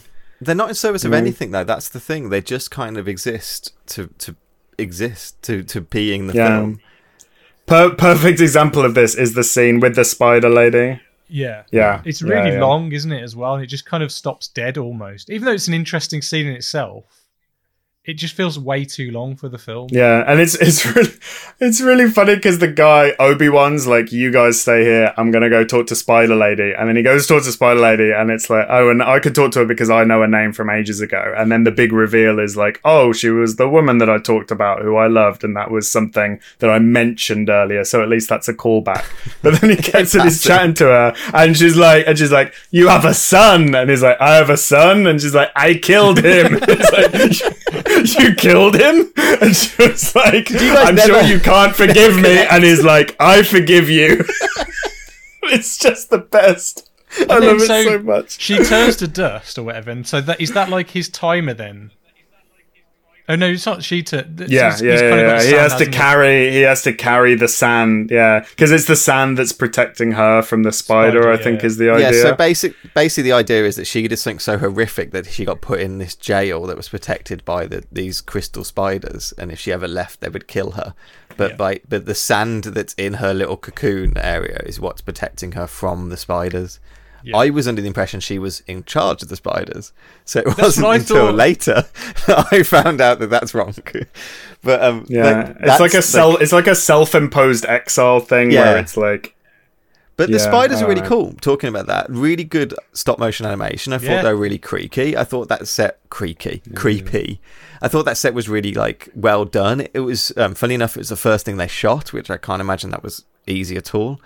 Um, And um, her, the actress, she was she was in her, in her thirties, and because they need to make her look old, she had twenty three prosthetic pieces like applied to her. Apparently, it took her six Wow. hours to the point of like I believe she hate she hated it so much that she became basically just like she I don't know grumpier and grumpier as the process went on and just moodier and moodier and so her like she was absolutely in method by the time she had to sit there and say these lines about killing her son and things. I bet, yeah. It's it's just God, this that's- film seems to represent to me just so much effort for so little payoff for things like that. Like like they introduced the swamp seer. set, I think They introduced the seer only to kill him off Yeah. the next scene, and he was like one of the most interesting characters they introduced. Yeah. Well, I mean, uh, it's it's another example of exactly the same thing, though, right? Like Yeah, they go to this place and like it's quite interesting. Like there's these these emeralds which were a thing apparently, but then the animals emeralds turn to rocks and like there's there's the big like explosion thing, and that's another moment like when the thing explodes and like there's the wind and like the beast Yeah. appears. Like the the special effect of the hand is like a little bit dated, but like that moment really lands. I think like as this kind of this kind of shocking idea of like the sort of range of power of the enemy Sure. is like you know it, it can kind of reach out and interfere with them at any moment like i think all of that works but you're absolutely right it's just totally undercut immediately, immediately. Immediately. and it's another it's another thing where like the kid could have just been the seer yeah. right Yeah, yeah, yeah, yeah, yeah. totally. like there's no there's no reason why they couldn't have turned up, and it could have just been a little kid. Yeah. And Ergo could have been like, "What the fu- What are you doing here, little kid? Go and get you. Go and get. The, we're here to see the seer or Yeah. whatever." And um, I don't know. Maybe maybe that would be too much like the Yoda reveal from Empire, and maybe that's why they didn't do it that way. But yeah, it's it's all of these like little things where it's like they tried to do so much more than they had to, and in trying to do more, like they end up They end up doing, doing less less. in the And overall. Ergo's such a good example of that, and they clearly are playing this kind of like um like like connection between him and the kid that they have a close connection, and Ergo really wants to protect Sure. him, and and they form a really tight like little pairing or whatever, and but they don't do or show enough or kind of yeah, use that enough for that to really land at all. And especially like at the end when Ergo's a tiger, and I, I- all I was like, Hmm. they've got a tiger running around a hall with this kid. Like, like, I, like, I, in I all hope like, the fairness, kid's fine. in all fairness, I was watching the making of. They drugged the tiger. so yeah, Oh, no. that, that happened. Sure. Yeah, yeah. Nothing is given to any of these actors to to do anything with, so you don't get invested in these characters. Like Robbie Coltrane, originally in the script, had no lines, and he had to ask the directors, like, "Oh, I'm only going to do this film if I have a line," and like his line is even dubbed, and he's dubbed by Card. the guy who plays Boone, Yeah, they dubbed him. Michael Elphick. we do But need to even talk the main about dubbing actress is dubbed as well. Yeah, like they, they wouldn't 'cause even Lis- let her. Lysette Anthony plays like yeah, Lysette Anthony plays the princess in this, um, which I'll talk about in a second. But basically, like the the Colombian president, um, Frank Price, deciding that an English accent wouldn't sell, so it has to be dubbed by an American. So just got um, Lindsay Crouse to dub every single line of this film, and it's distracting to a point of like like an unwatchability. I think when when watch. Do you know when- what's funny when about that story, It, like, though? it was just so distracting. Do you know what's funny about that story? So the producer who decided to dub her became her father-in-law, and I bet that was an awkward conversation later on down the road. I say I should say about Lin, uh, about Lysette Anthony to be serious for two seconds. Um, she was one of the people who spoke out against Harvey Weinstein originally, like Oh, wow. very very publicly. She was one of the first actresses actually to go on record about him, um, and spoke quite candidly about how he was in the eighties during the time period she was shooting this actually, um, and and spoke quite candidly about like his kind of abuse and stuff. And it's all on, you know, it's all on record. She was on Channel Four News and stuff like that. Like, um, so if you search her name, all that stuff's going to come up about her really now. Uh, but I just Oh, fair, like fair play. absolutely like the the videos of her talking are so strong and impressive, really. And so it was kind of like a weird thing watching this, going, "Oh, that's who it was." Like that, that's that's who this actress was, you know, um, and and still is. So I thought that was quite powerful, really. Yeah, I mean, what a what a brave thing to do, like especially especially at that time, and you know, Because she was Um, really young when the- she made this film. yes. She was like 17, Super, like young. straight out of Yeah. school. really. Yeah. Apparently, the director he said he he wanted a young a young lady to play the part, the very young lady. So hmm, I don't know. That screams old Hollywood to me. Okay, here's here's a here's a question. Since we're talking about creepy misogynists, uh, so 80s films producers. so watching watching this movie, I haven't seen it for a long, long time. But watching this movie, there's a moment like they're ta- like she's talking to her dad, and he's saying, "Oh, they're our ancient enemy. We can't have this." Blah yada yada oh, yada, and then the, the prince turns up, and they have this. The prince and the princess. They have this moment where they look at each other, and then she kind of goes behind a pillar and like makes this face like she's happy to see him, and then it's like, okay, so we're doing like a star-crossed lovers thing and the idea is like everything in the world is trying to keep them apart but they're just desperate to be together and that's that's the whole deal like that's what this prophecy is about all this kind of stuff so i was watching it with that in mind and then it kind of became apparent to me that they hadn't met Yeah. is that right I Yeah, think I so. think yeah. so. I think first they'd so, never yeah. actually met Yeah. and then like and then an hour later the the prince is like but do you love me though and she's like of course i love you and it's like why what happened like okay so that she says she says like oh i chose well and he's like so did i but other than that like he just does the creepy coming round the pillar like he's gonna attack her kind of thing like that's his opening move Yeah. And And then- her dad's like. and know, then later on- later on in the film- husbands. And that's, that's later it. on in the film when the beast is talking to the princess about how he'll like betray her and stuff and he's sent this other changeling to like Yes. seduce him and whatever and then the changeling says i was meant i was meant to kill you i could have done it but in the hour that i knew you i loved you and it's like wow the only interaction we've seen as the two of you is you go do you want some food and he goes i'm not hungry you know and she goes oh go on do it for me and he goes all right then My favourite thing about that is though when they're in that kind she of loved him they're in the evil layer, and the evil version of him is talking to the princess, and there's like a video screen of them floating, Yeah. and he like casts it aside, and it's just so badly like animated. It just oh, it's so cringeworthy. But like, there's no hero's journey for the I main love guy it. Absolutely whatsoever. love it. He's like he's uh, he's just great from the beginning. yeah yeah There's yeah like nothing like at least with Luke There's no Skywalker, love he story starts off as this like- yeah.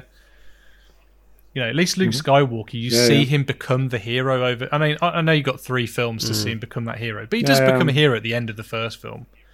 But like, there's No, in the in the in the first one, he absolutely does. Like it's it's a classic. Like yes, it's a chosen one narrative, but it's still like a hero's journey. Like he still Yeah. goes from like humble beginnings, and he always he feels like he was meant for more, and then it turns out that that's true, and then he has his mentor, which kind of guides him. In this, it's like the guy's already a prince. Yeah. He's already he's already about to become king of the world. yeah. Yeah. He's like already at the start of this movie, fabulous military and he's leader. already and he's already He's meant already to be this like amazing warrior. Yep. Yeah, like so he's already, and it's like It just it's boring. I get. I there. guess it's like I guess he has. I guess the point is he has everything taken away from him. I guess that's the point. Yeah. The And he's stupid thing crying on the stairs for like a minute The because his dad died and the well. and the girl that he was gonna bang isn't there anymore. Like The he's prophecy they upset set the about whole that. film up as well isn't about these two characters. It's about their kid. So it's like Oh, the yeah, prophecy is like a woman with an old Yeah. name will have a child that will rule the universe. So when they Yeah, repeat yeah. that at the end of the, the thing, I'm like, what warlord is their kid? Like what story is that? Like like the person Oh my who rules God, the universe isn't a hero. That's like Okay, what if right? What if their kid is the beast, is the beast. played by Benedict Cumberbatch in a flashback of when Doctor Strange is looking at well, the that's fourteen creepier million because the beast is trying to just marry her throughout the whole film. So that that gets a bit that gets more kind Maybe of it's Yeah. maybe it's like a back to the a reverse complex, Back to the Future situation. we don't know.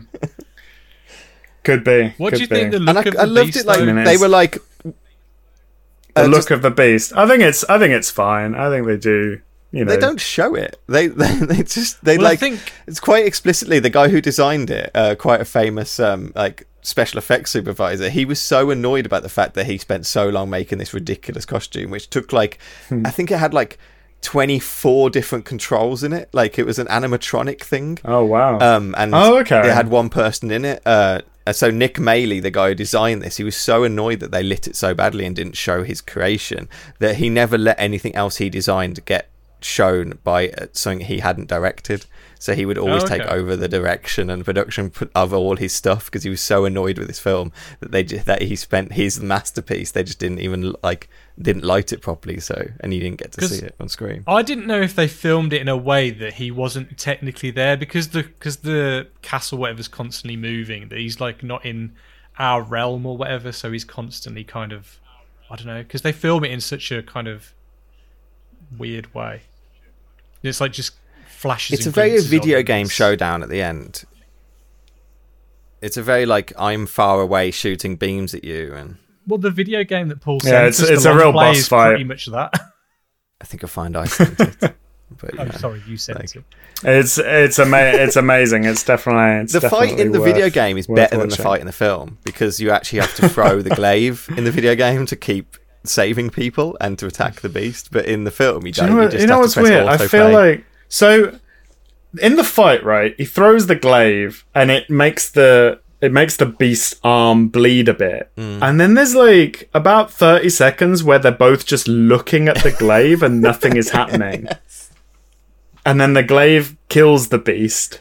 Maybe under the control of the prince, maybe it just doing its own thing. But then I feel like the sequence of him then trying to get the glaive to return to him is then as long as the fight. yeah, Oh, yeah, it it's really long. And then he goes Like as if right as get if it. this glaive is like somehow intrinsic to his person and he's like he's like and my- is my- totally my lost swag. without it or something. I put, got that out of a volcano. Yeah. I want that. Like I love I love the reaction shot of the princess watching him trying to get it returned because she hasn't got a clue what's going What's on. so going he's just standing there with his hand over it and she's looking at him like, Are you alright? Is is something meant to happen? And he's there like, I swear this has never happened before. Paul, they had to shoot it. Which all reminds me, another brilliant moment. They had to shoot it all Sorry. in reverse, and apparently she didn't understand what was Ah, going on. So the, probably the look of bemusement is probably real.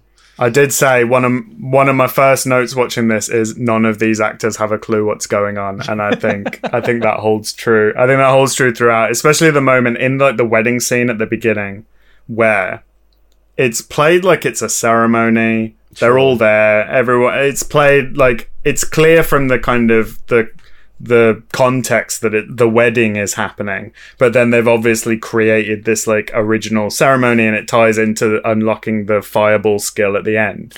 But he goes okay i give fire to i give fire to water and blah blah blah and then she like scoops the fire out of the thing.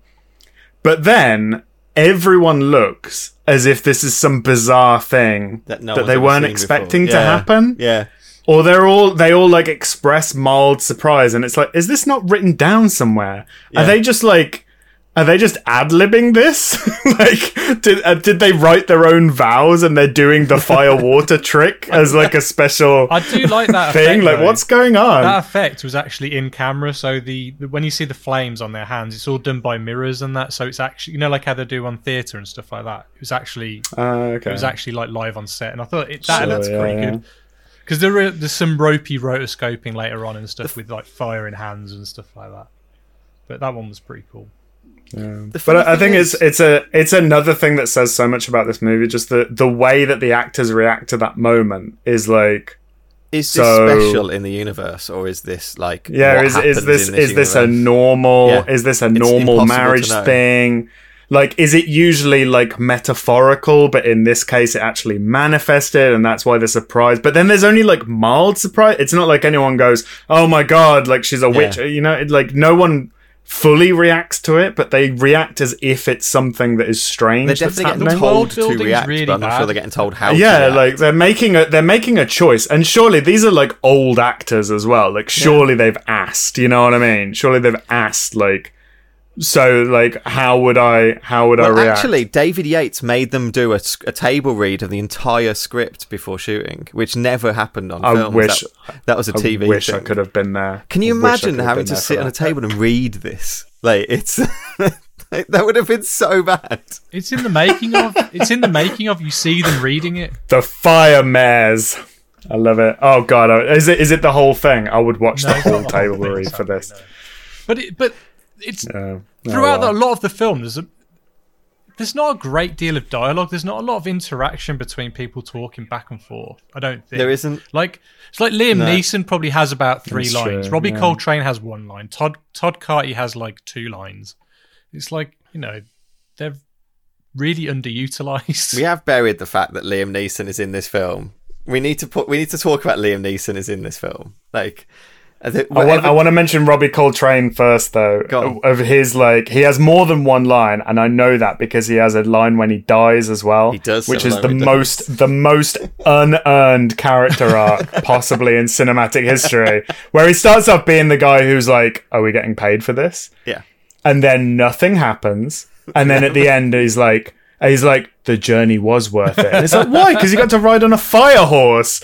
Like what? Like you watched your friends die. Like nothing. What's worth it? He like just wanted to be outside, Anyway. like seeing other yeah, things. he was just he was just sick of I thought the same thing about the guy who dies in the swamp. place. Like, and it was meant to be like really dramatic. Yeah. This guy dies, and I was like, I have no idea who you are. I've never seen your Yeah, face it's in this film before. I've ne- you've never like had his a line. first his first close up in the movie. His first like solo shot in All the that whole stuff film. is floating on the water. similar. It's just cork, you know, like corkscrew cork. It's just loads of that shredded up. I can imagine that was just horrible. It looks like through. that. Yeah, It yeah, looked it like wasn't. that. Oh, God, yeah, Again, so much effort.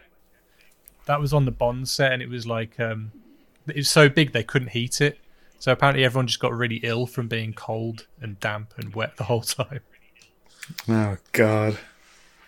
Again, everything in this film is so much effort and and doesn't pay off. Like I can't imagine how hard it was to make this stuff. Like, like I know David Yates was annoyed because he thought it was going to be just loads of location shooting, and it wasn't. It was just these huge, huge sets that like were unmanageable to him, and they couldn't populate it with enough people to fill them. You know, so these empty, huge sets that kind of looked cheap because things look cheap on camera unless you kind of like, in case you can kind of use the same kind of stuff on them.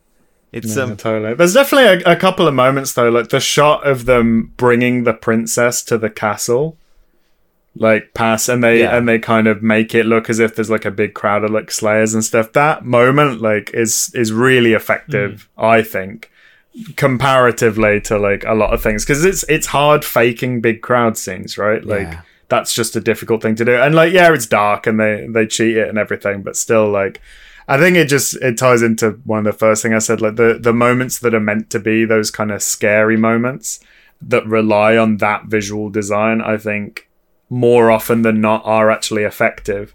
But then there's just what lets it down, and I think it comes back to what we were just saying about like no one really talks to each other. Is there's no emotional core to this movie at all? no, No, no, no. there isn't. Like there isn't. There isn't at there's all. no like there's no like relationship or anything i guess i guess the main one is like you have the prince and the old guy They which I met. guess is yeah, it's, it's like that kind of Arthur and Merlin. Yeah, it is absolutely. you know, Luke and Obi Wan kind of thing. But it's just like I was watching it and I was just thinking, like, imagine if they didn't get Alec Guinness for Star Wars and it was this guy, this guy yeah, as Obi Wan. Martin. Was it Trevor Martin? No, Like- it wasn't. No. Uh, Because the, Freddie like because you know like Star Wars when they filmed when they filmed A New Hope when they filmed like A New Hope that wasn't like you know that wasn't like a big deal or anything was it like they could have very easily just not been able to get anyone oh yeah, good. totally. Yeah, yeah, totally. and instead of Alec Guinness it could be it could have been this fucking any guy. old English actor. I thought yeah about, and maybe like- he's maybe he's in a bunch of other stuff and maybe he's done some good things but like in got- this movie like this performance is just he makes so many choices Like, that i don't against- understand why like nothing against Yeah. David ba- Batty, Battley, who like in at all. Like I'm sure David Battley was a great guy, uh, but his performance in this as Ergo, the Oh. um, Magnificent, yeah yeah yeah was a, a, ki- for me. It was like one of those characters in Knightmare that you meet, who, who like Right, yeah, yeah, yeah. Oh, 100%. 100%. Or like Maid Marian and Merry Men or something.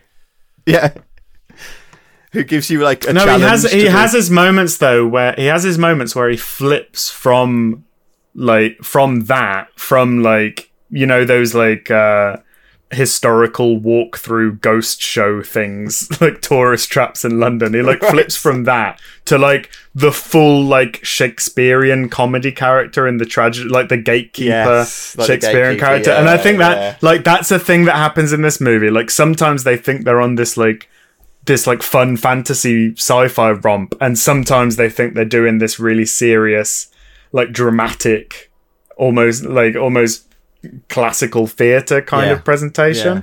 and I don't, um, maybe that's, That's you know, probably a result know, of maybe getting a lot of British to do with the thespians, director just So, you know, that's probably where that comes from. sure from. yeah yeah I guess And like, you know, yeah and I mean it was probably their background a lot of them wasn't it as opposed to Harrison Ford who was like who was like making tables and stuff But like you've got Ken Marshall as the lead, and he's just like he's got nothing to him. Like I know he went to Juilliard or whatever, so he trained, he worked, he like learned alongside like Robin Williams and Christopher Reeves and I don't know some other great actors at the time.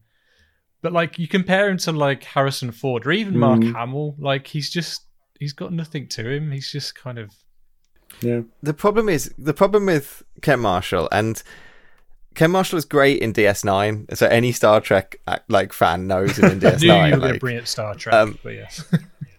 but like wait the- who is who is he in DS9 he play in DS9 he plays the guy who becomes the leader of the Maquis. He plays a Star Trek Ah, commander, okay. Michael Eddington, Sure, and then yeah, like yeah. abandons them for like the Maquis. He's really good in like he's like like ten episodes or something like that. Nine episodes, I think. yeah yeah Um, fair but play. I don't the think problem he's with him is that in this film is Liam Neeson, who is one of the more charismatic kind of leads you could have got in a film. And like, what casting Sure, agent yeah. had Liam Neeson on set and went Ken Marshall? Like that, and even in this little, I mean, bit that Liam Neeson's Liam Neeson's film, performance. Liam Neeson's performance in this movie is very poor. It's like, not let's not. He's not like he's not. He's good. not Like- good. Like he's not. He's not like he's not taken Liam Neeson at this point, No. is he? He's it's like it's like this is my third movie and I'm excited to have a couple of lines Liam Neeson, you know, like this that's what we're dealing with. But I think like like I look at this and one of like one of my favorite films ever is The Princess Bride Yep. and I think about and I think about the lead guy who you'll tell me his name, the lead guy in The Princess Bride. Cary Elwes. Is playing yeah, yeah, and like there's overlap there, right? Because he's meant to be this kind of Errol Flynn character, and obviously it's much more kind of tongue in cheek in The Princess Bride. But in that movie, there's emotional resonance, even though you have this very like As you um a very scene well you, you have these scenes right? Like even as he's introduced you have these moments where he basically goes and act, interacts with a character and then he interacts with another character and then he interacts with another character. So it's not Very you could argue that in in that that movie like that yeah it- it's like episodic at the beginning and then it, it does tie together like later on Mm-hmm. obviously. But then like but what sells him as a character is the way that he interacts with these other characters that are just so full of personality. Yeah. And have things to say for themselves. Yeah. And then it, it and it also allows him to demonstrate his kind of mastery and competence and everything you know? Yeah. And in this one, it's like, okay, so he plays opposite this Ergo character, who's a very larger than life character, who like comes in as a fireball, turns himself into a goose, and what Loads does he do? bits, loads of things. Like he that- just yeah. kind of he, He just just, smirks. he laughs as if he's trying. He just yeah, it's yeah. like he always laughs as if he's trying to think of something clever to say, but he can't. so he just so he just That's my tries to do this aloof laugh, and then. But then he doesn't like. There's no back and forth There's no whatsoever. and He's forth. just there. He's just there while things are happening. They basically you know? look at the And screen. it's like, constantly even and go, as, what a like- character. Look at this character. Look at him. Look and at then you have like, but then in the. Princess Bride, you have like, "Hello, my name is Inigo Montoya. You killed my father. Prepare to die." And he tells him this whole story, and it's this like huge character.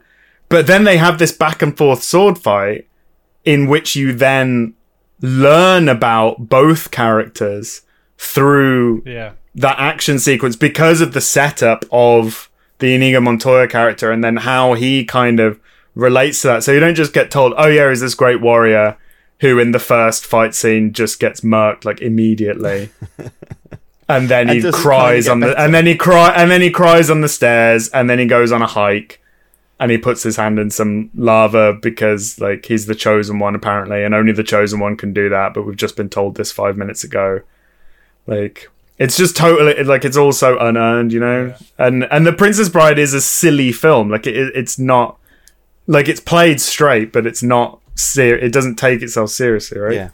i don't know. That's my little rant about I kind of think the whole space and- aspect of this film is just totally pointless as well. I just don't think it really. It is pointless. I agree. It just doesn't add to it. Like, I, I don't know. Like, I, I, I guess they've got means is basically lasers at the ends laser of their spears. or something. Yeah, but like, That's just- it. Yeah, that's the. And I loved. I have to say, I loved the way like when the Slayers were killed, they kind of melt into. oh, that weird thing comes out their skull and that kind of slides out. Yeah. I was like, when was that cool. happened right at the beginning, I was like, that's cool. Yeah, okay, that's cool. I wonder what this will be. Yeah, it's the creepy, scary moments that like really stand out. But I think the sci- the sci-fi stuff, I think, is kind of there because they wanted to have lasers in it. Yeah. I think they wanted to distance themselves from pure fantasy because that wasn't popular at the time. What was popular was the more kind of like sci-fi stuff, like off the back of Star Wars and everything, obviously. But then so they gave it this like sci-fi fantasy design, which plays into what I guess they thought their strengths were as like the Errol Flynn kind of thing. And then they were and they wanted to do like a kind of swashbuckling thing. But like of course star wars has like kind of dueling in it but it's not it's certainly not like a swashbuckler film. Like it's obviously borrows a lot more from like kind of samurai stuff. I think you um, had and a lot people in- less in the film pulling it in those different Yeah. directions. I think you had people who were pulling it into I want this to be swash- swashbuckling and and kind of then younger voices in it who are pulling it towards like the kind of fantasy design and the special effects design and stuff like that. And I think like I mean the, the special effects supervisor did leave the film before production because of like because of arguments and they had to bring in like the guy from like Empire. Um, but like I think that I think that plays out on the screen that it is a fight between like different people to concentrate on different elements of this, and it means they don't quite concentrate on any of them as much as they need to. Like they're all Yeah. yeah someone someone's there like someone's there like i'm not doing it if there's not a giant spider what's that kevin smith yeah. story about the producer that was obsessed with the giant spider the fight with the Oh giant yeah, spider the guy. anyway yeah, yeah. I love. I meant to talk about this before when we were talking about Spider Lady, but the magic of cinema, right? Like, I am not a filmmaker. I don't know how to do that, right? But I love one thing I did notice during this is you have a you have the guy crawling on like the webs and stuff. So you have established that there's a giant web in this area, and then it cuts to a shot of the spider coming out and there's dramatic music and it cuts back to the actor and he looks really scared but there's no there's, Well, there's no nothing to denote no- the actual size. Yes, that's true. no there's there's nothing to denote the scale, size yeah, of the spider. Like nothing tells you nothing tells you this is a giant spider. Yeah. like there's no there's no point of reference in terms of scale. But you just know that it is because of the way that it's shot because of the musical cues like no one's gonna watch this and be like, hmm, I wonder how big that spider is. Ah, tiny spider. You know, or like I, wa- I was like, why is he so scared of that tiny spider? Yeah, like no one's back thinking and that. it Just you just see this tiny little spider on the web, and it's just like him in full. sc- Yeah, and he just flicks it off. The, yeah, it's just like Flicks it away. Yeah, that de- that de- in the in the Spaceballs version of Krull, like that would definitely happen. Um, but like, I, and I think that shows that the people who are working on this, like, they know what they're doing, right? Like, Oh yeah, definitely. it's not that like and i find that so fascinating about this film that like these people were like experienced professional there was like there was a good budget you know they it was a it was a good time for this well i mean apart from like obviously the release three weeks after return of the jedi which was you know obviously not I have to correct Ideal. when we talk about. Box but in terms of like the general landscape of what the cinema going public were probably looking for at the time, like it was good timing. So they had all of this stuff going for them.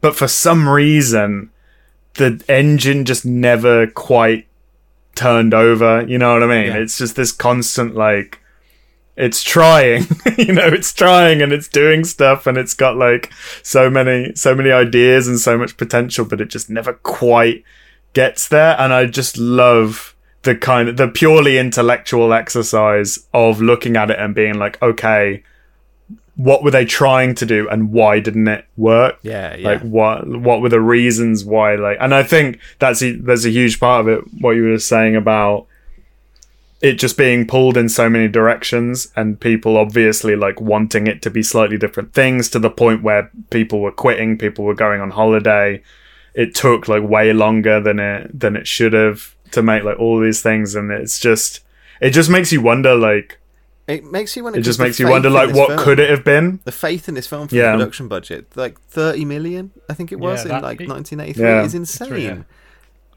Yeah Bearing in mind, And now I look at it, and Bride is going- 16 going back million. to- like that was their like Sure, yeah, yeah. comparison with that, and th- this box office for this was 16 million, and box office Yeah. for Princess Bride was 30 million. So there's a nice little direct swap of that of those two stats with that. And it's going going back to my one of my first things I said though, and to totally contradict myself. I feel like we're at this point now where I start becoming a hypocrite. I pull back the curtain and reveal what I thought all along.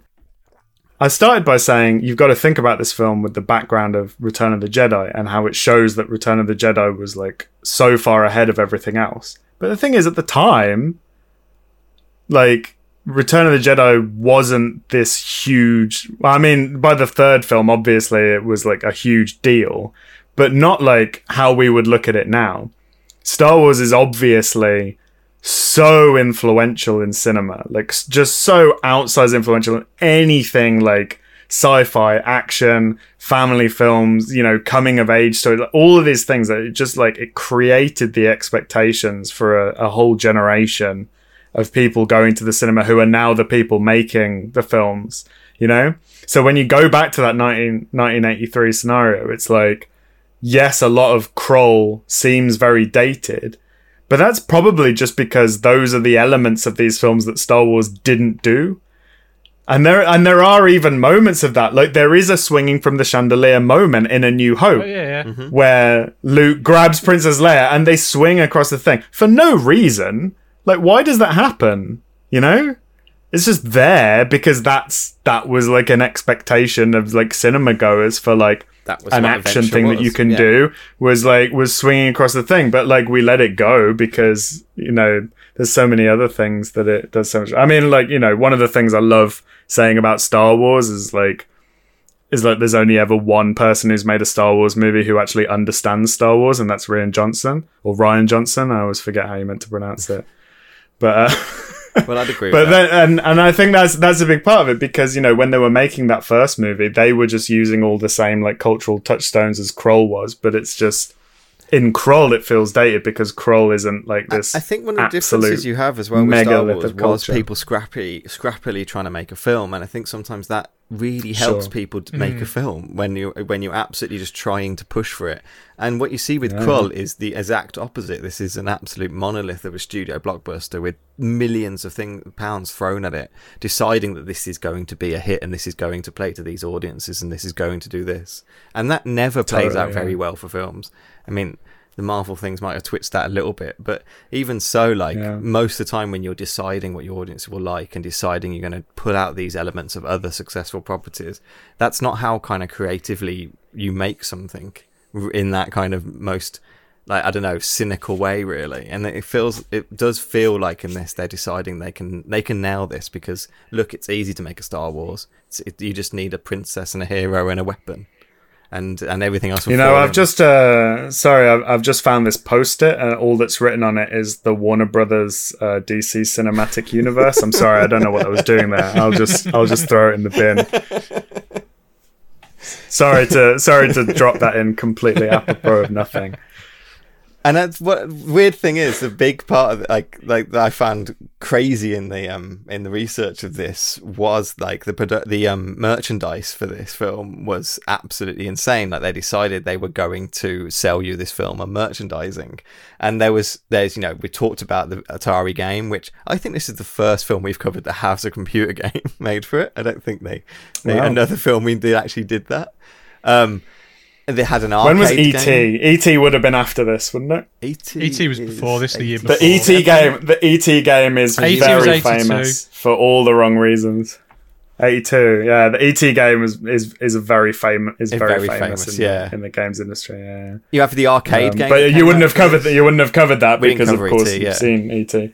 Uh, there was a board game from the Parker Brothers that was was made. There was a card game as well from from them for this game, like a kind of fantasy card game. Uh, there was a pinball desi- machine that was designed, but actually it was took so long to build they never actually made it for the film, so it never got designed because it took too long to build.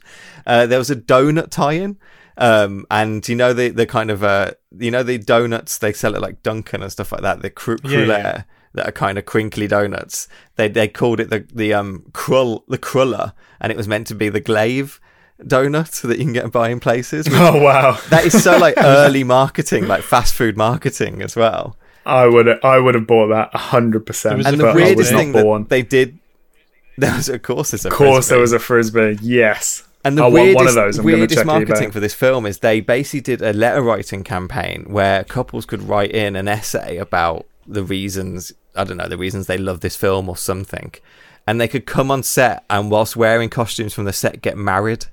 And this is a What? Brilliant. This is a quote. Brilliant. I love it. This is a quote from the Moving Arts Film Journal. Um, on a hot summer day in 1983, a dozen couples gathered on a soundstage in Burbank to take part in a group wedding.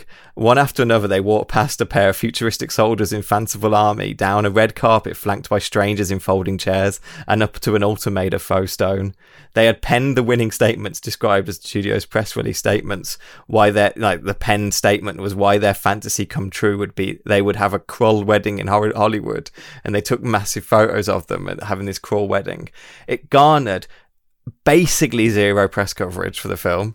It cost them tons to do. It was incredibly expensive and went nowhere. And as we, you know, alluded to, the box office for this film, it came out in uh, July July 29, 1983. It was fourth at the box office, only making 5 million.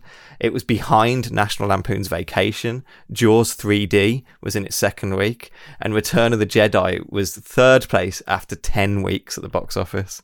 Sorry to correct myself. Like, so it, after, even after 10 weeks, Jedi was still there and ahead of this film's release. It bombed spectacularly. It did a bomb. It's probably the biggest bomb we've covered, I guessing. But there is a I reason. love that. It's like that's that's like ninety percent of PR stunts. That is like it just Isn't does it? nothing and no one cares. yeah, it does nothing. No one cares, and it costs a lot. And I think I like do. I, I, you know, I say like my wedding day is one of the one of the best days of my life, but honestly, it pales in comparison to even the thought of getting married uh, uh, next to people in costumes from Krull. Like it just, it's just tar- the knowledge, the knowledge that that happened has just tarnished it for me now. So thanks, Liam. no, you could have had. I'm sorry. Like we all plan Look, these yeah, look amazing at look at what you look at what you could have won. And I think it's uh, I- like why has this film persisted is something that I kept on thinking to myself as well. Like that we all have films from our childhood that we've seen a lot and and kind of sit with you. I mentioned to a few friends that we were covering this film, and those who'd seen it were really excited by it.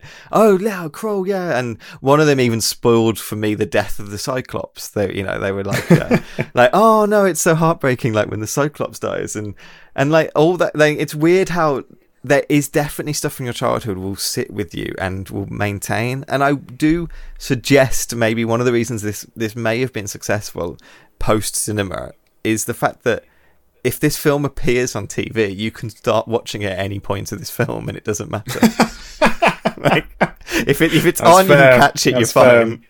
I have no recollection of this being on TV as a kid. I remember Star Wars, Labyrinth, Dark Crystal, you know, films like that. I have no recollection of this film, or even Princess Bride. I watched a lot as a kid, but this film I have zero like recollection of being on TV or anything. Like it was like a nothing film. It's weird.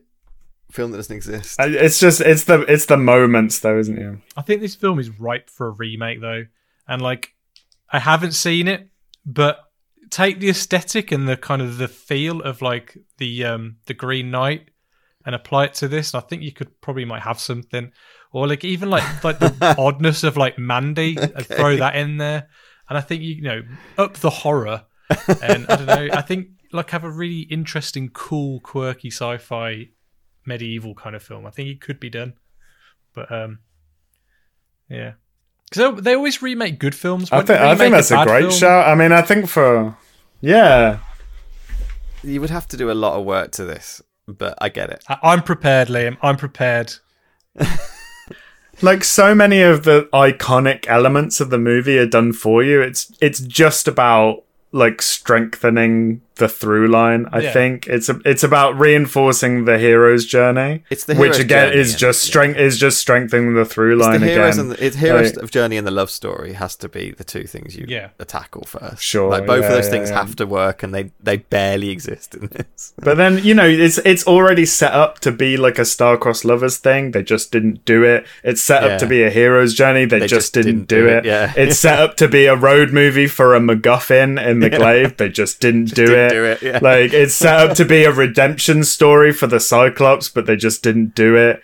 You know, it's set up to be a buddy movie between Ergo and the kid Sia, but they just. sub- Like you know, Would spoilers. been- they didn't this do it. Like Been more fun if a lot of the elements they met along the way were puppets. Like if, if Jim Henson's Krull. Yes, yes. I'm if totally. Ergo I'm was like a 100 giant percent in. vulture magician, that'd be great. Like that would be much more fun. That'd be Between incredible. the three of us, I think we can we can nail this. I'll bring the visuals. You two do the writing. We've got it sorted.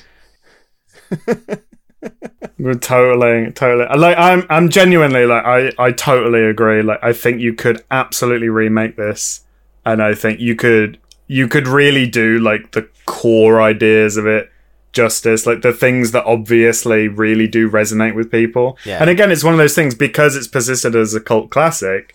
It's a thing that if you brought it back now, there would be so many people who are like, "Oh shit, yeah, Krull, I remember. It's so sad when the Cyclops dies." You Yeah, know, sure, even though they don't, sure. re- they don't really remember anything Yeah. else about it or watching it. They just The remember those amazing moments that there. you get that a lot. I mean, Exactly, the yeah. They bloody just like Ready Player One. Like it's the the glaive definitely God, is yeah. more like iconic than the actual film. Absolutely. But then that's, I think, in my opinion, that's what makes it perfect for a remake. You're right. Yeah. because it has it has this iconic moments, this iconic imagery, but it just doesn't it just doesn't really work in the way that you would want it to, in my opinion. Can I be can I be really boring about my job for a minute? Course you Because you said something that really reminded me. Talking about doing the um the the scrappy underdog studio making the mega hit off the back of things that they're super passionate about that they want to that they want to bring to the big screen and it turns into this mega hit because of that and importantly alongside being a mega hit it sells a ton of toys Yeah. to children and makes like infinity bazillion pounds off that the big studio comes in and goes we want to make a bazillion pounds off yeah, toys. Who can we hire to make this fantasy thing? And it's such like because i got into the job i do now in video games. I got into i got into through things about like mmos and online games and stuff. And it's it's almost like and working in that kind of genre quite a lot.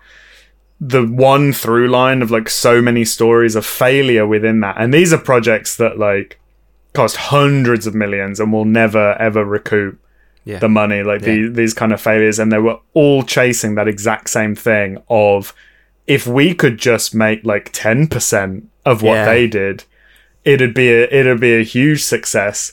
So then they put people on it who are interested, are competent, but they're not passionate. They're not Yeah. trying to create.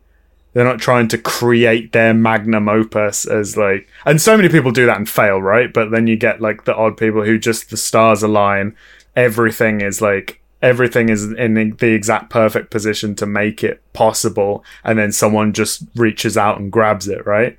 Yeah. and just completely changes like how a medium operates like or like almost overnight like in the blink of an eye and then you get the people who kind of come on afterwards and go oh if we could just make 10% of that and there's so many examples of it and it's not just Star Wars, right? Like this is such a like well-treaded thing. Like you think when Lord of the Rings was a big success, like all the fantasy stuff like Harry coming out when Harry Potter was a big Yeah. success. All the all the wizard stories came out when Marvel was a su- success. All the yeah, and it's happened before. You know, westerns, pirate movies. Mm-hmm. I don't know, like film noirs and everything. Probably, probably I mean, why we wanted like to do this in the 80s because it is a product of 80s filmmaking. Is this? Is the fact that Star Wars existed and it changed what people tried to make as films. Like it changed, it changed everything. And this is the immediate fallout. You know, the last this five years later, whatever. This is the immediate fallout of them just being like, well, we need to do one of those things, one of those big space things. So space, space operas, Yeah. those Star Warsy. We'll do a Star Wars and then we'll just make loads of money on it. And it's my not like- grandkid. He loves he loves the Star War. He Won't shut Star up War. about We'll the a Star Star War. and like Peter Yates is a competent director. He really is. Like there's no, Sure, like you said it in what you were saying, and I mean, Peter Yates got nominated for best picture this year and best director this year for The Dresser. The same year this came out. It's not like he he was just like a cheap person they hired. He was a competent director. But he's not the director to do this thing. He's not passionate about it.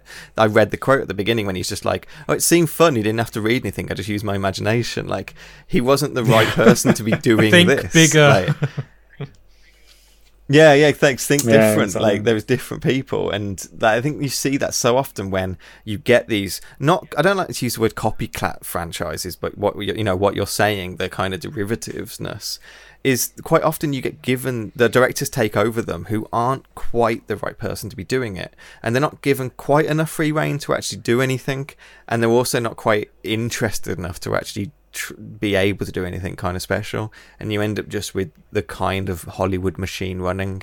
And I think Krull, in the end of the day, to me represents the '80s Hollywood machine running, really, and and producing what they think the '80s needs.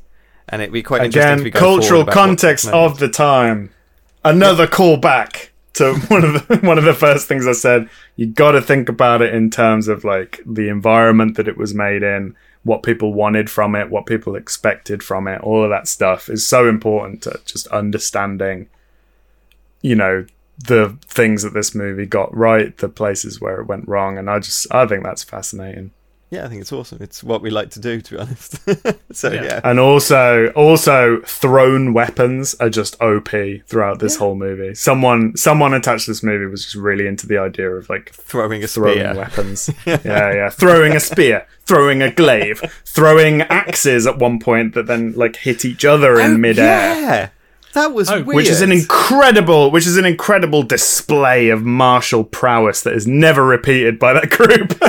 Don't axes land in between the puppy or something or the pig? He turns into a pig, doesn't he? he, No, well they they go over Ergo and then he turns himself in, into a pig. That's I feel like I feel like the idea for that was they throw the axes at him and then he turns himself into a pig and that shrinks them. him down, which is why the axes miss him. I think that was probably the original idea. Well, no, he- but then the he- way it's filmed, they hit above him and then he turns Well, into no, a pig originally because he that's says, a I'll lot turn easier them all to into film. pigs, doesn't he? Obviously, he doesn't turn them into pigs. Uh, of course, yeah, yeah, yeah.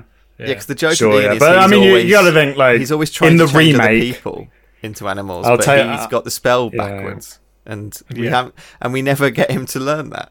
So I don't know. But why then at the end, it turned no. But then at the end, it turns out that that isn't that shouldn't have been what he was doing all the time. He was trying to turn other people into things because he was a coward and he didn't want to get involved. But then at the end, he was like, "I can turn myself into shit. I'm going to turn myself into a drug tiger and like, go and roam around these corridors with these people wearing suits that they can't see out of and a small child, obviously."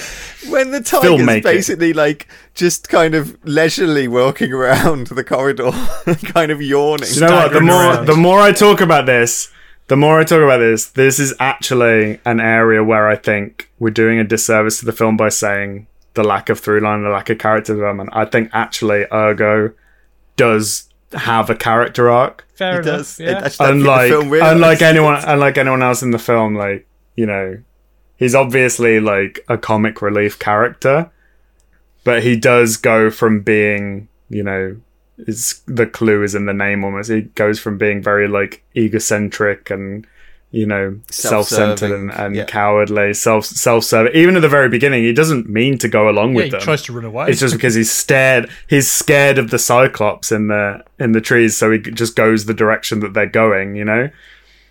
But then anyway, and then he does the puppy thing for the kid, and that's nice. And then he realizes that actually, like at the end, he's like he realizes that okay, he can turn himself. in. You know what I mean? Like this. That's It's another there. thing. There's like it's there. It exists. It It's there, exists. but it's and in the how it doesn't- remake, really show on screen. It's when did the Yeah, tiger get yeah, hurt? By the way, as well. I remember it like gets shot in the it gets shot in the paw, but I think there's just no impact effect. I love so it when I kind of love it when the hero guy, Mr. Krull, is running around and he sees Ergo as That's the tiger Prince Krull dead, to you, peasant. but you don't see King him Krull. see it. It's completely off screen. It's it's so just do you know? It's Yeah. just like he's running around trying to escape, and then it and then when the film ends, it's just it ends on a freeze Mm. frame, fucking freeze frame. As soon as they're just walking off into the distance, it Yeah. just ends. And it's like that's it. Okay, all right, that's it.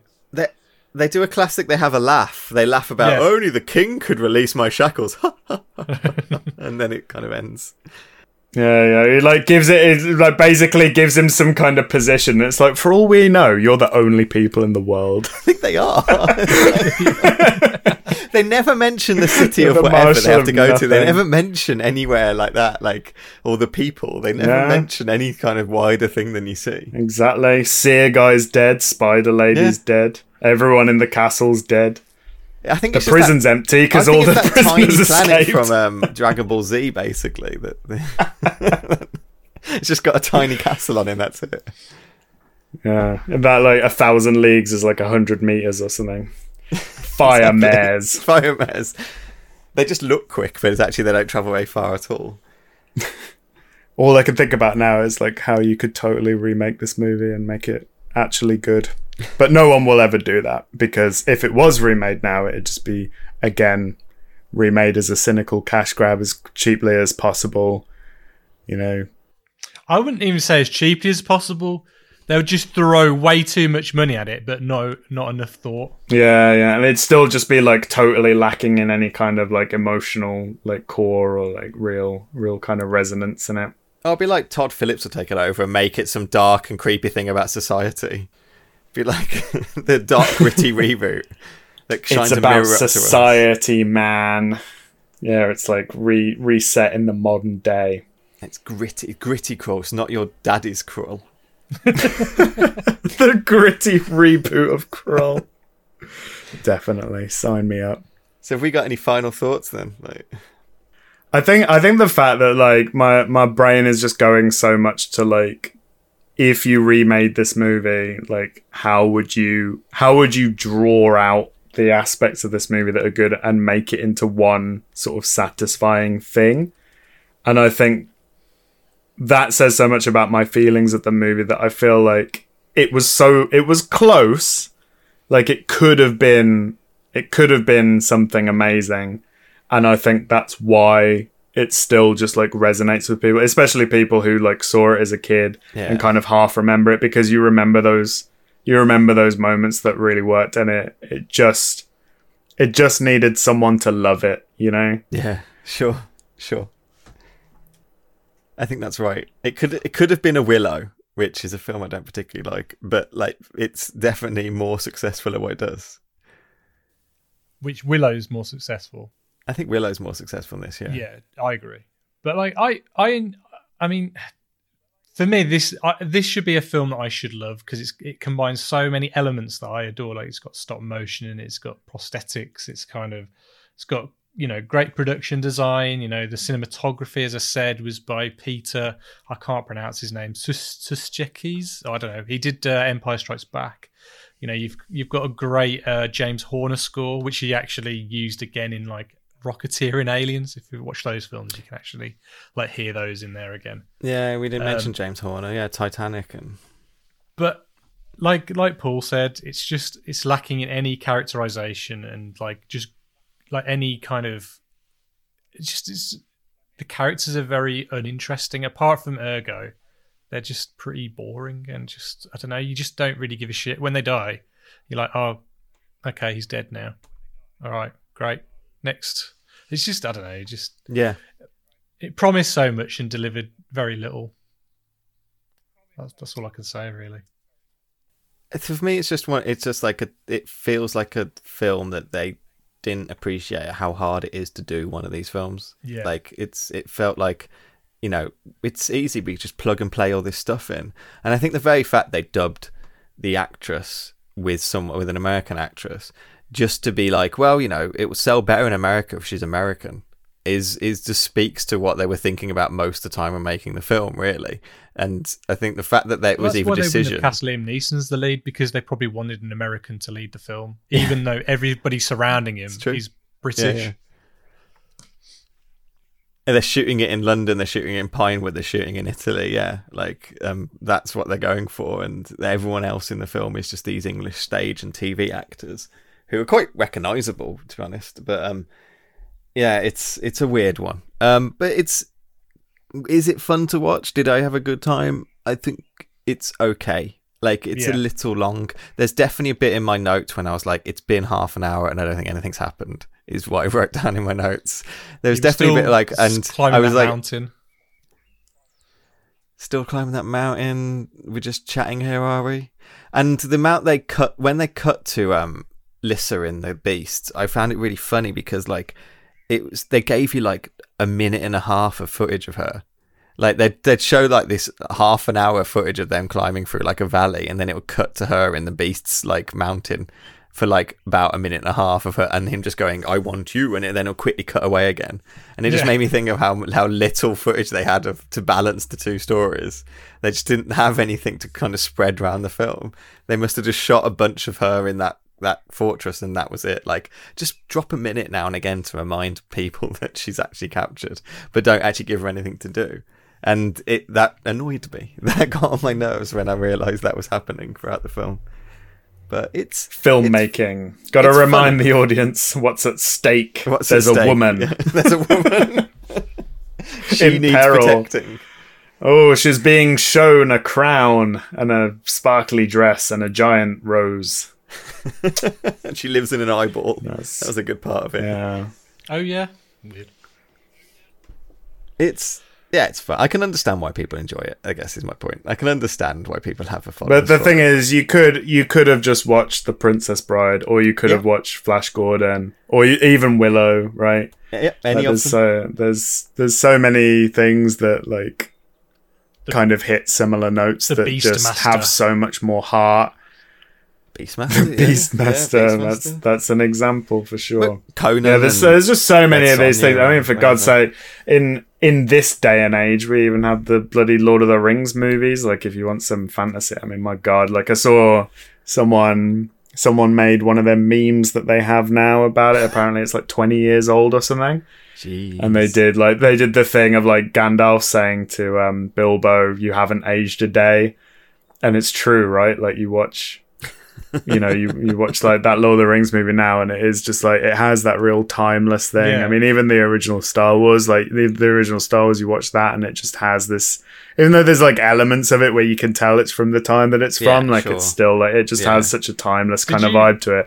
Whereas, and it, yeah, Did you get that Lord of the Rings feel though from that shot though when they're running across that bridge that collapses at the end? very Balrogy, wasn't totally. it? Yeah. Yeah. And the, there's the, the they use the I think it's the Wilhelm Wilhelm scream and that someone gets shot off the bridge. I have no idea who. Like it's just one of the bandits who we have. One of them. just, who just exists. Like it's so far away, like you can't tell who it is. But yeah, it's the Wilhelm scream off the bridge. Yeah, sure. And I mean, I'm sure that like it's fantasy, isn't it? Like, of course, they would have been talking about Tolkien. They would have been talking about action set pieces, and they would have been drawing inspiration from a ton of different places. Like.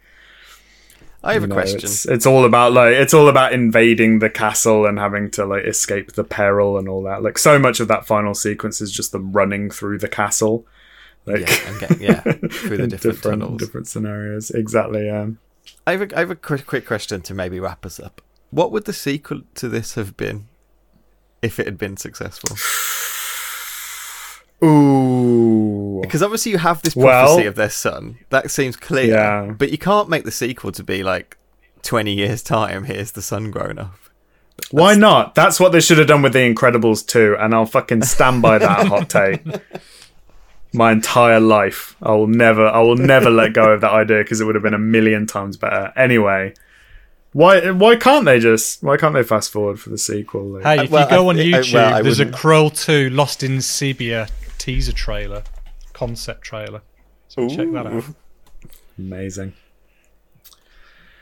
What would they say? Well, they've they've killed the beast, but who knows what other threats lurk Are out there. Yeah, that's what I Um, was thinking. I mean, uh, I guess it's it has to be linked to the prophecy, right? Like it has to be linked to the prophecy. This idea of them getting together and having this son that's going to rule the galaxy.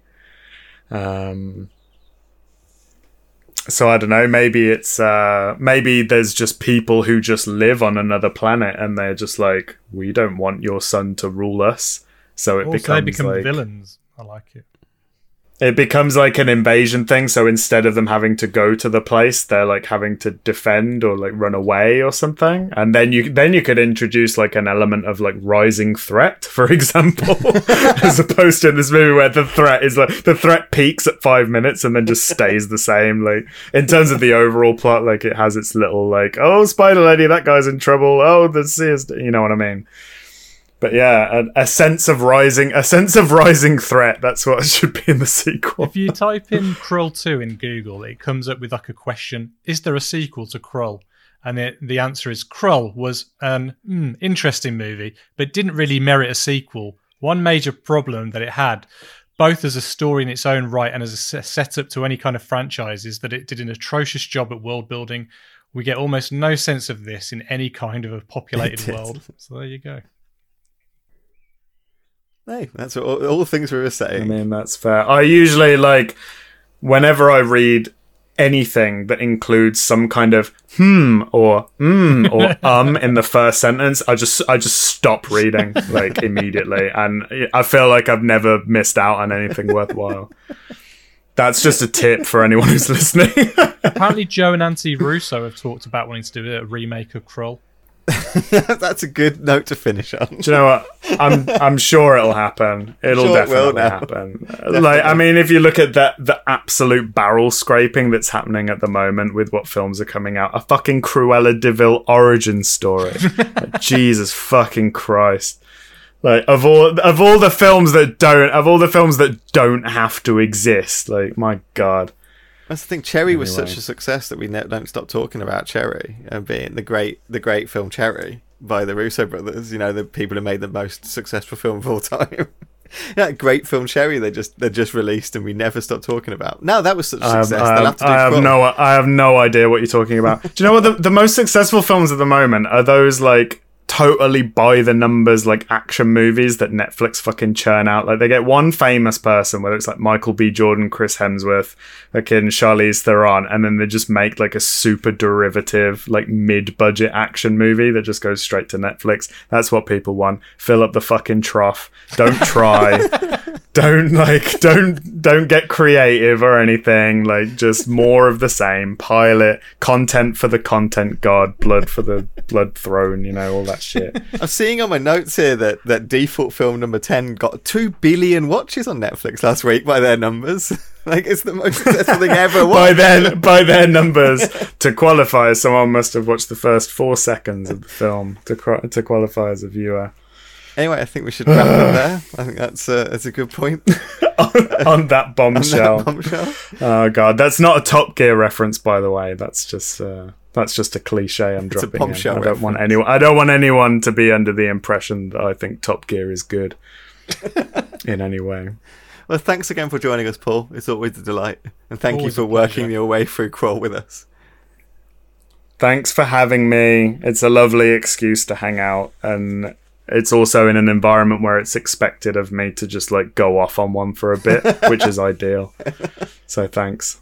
Next time, I want you to. I want to hear your your cast for the the Krull remake. That's what I want to hear. Oh shit! Yeah, deal. Awesome. So, uh, what are we talking about next week then, Liam?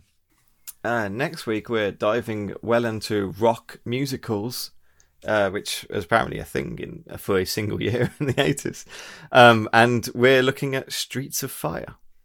Yeah, I'm looking forward to that. We've got two very special guests joining us from that. Uh, we've got uh, uh, Sean and Frank from the Film Junk podcast. So yeah, it's going to be awesome. They're uh, it's one of the world's well, it's in the Guinness Book of World Records as the world's longest running film podcast. So that's cool. Well, thanks very much for listening, and please don't forget to rate, review, and subscribe on whatever you listen to us on, be that Stitcher, Apple Podcasts, uh, YouTube. You can also reach out to us on Twitter. We are at Adjust Your Track. That's with a YR, not a your. And remember, if the picture's bad, don't forget to adjust your tracking.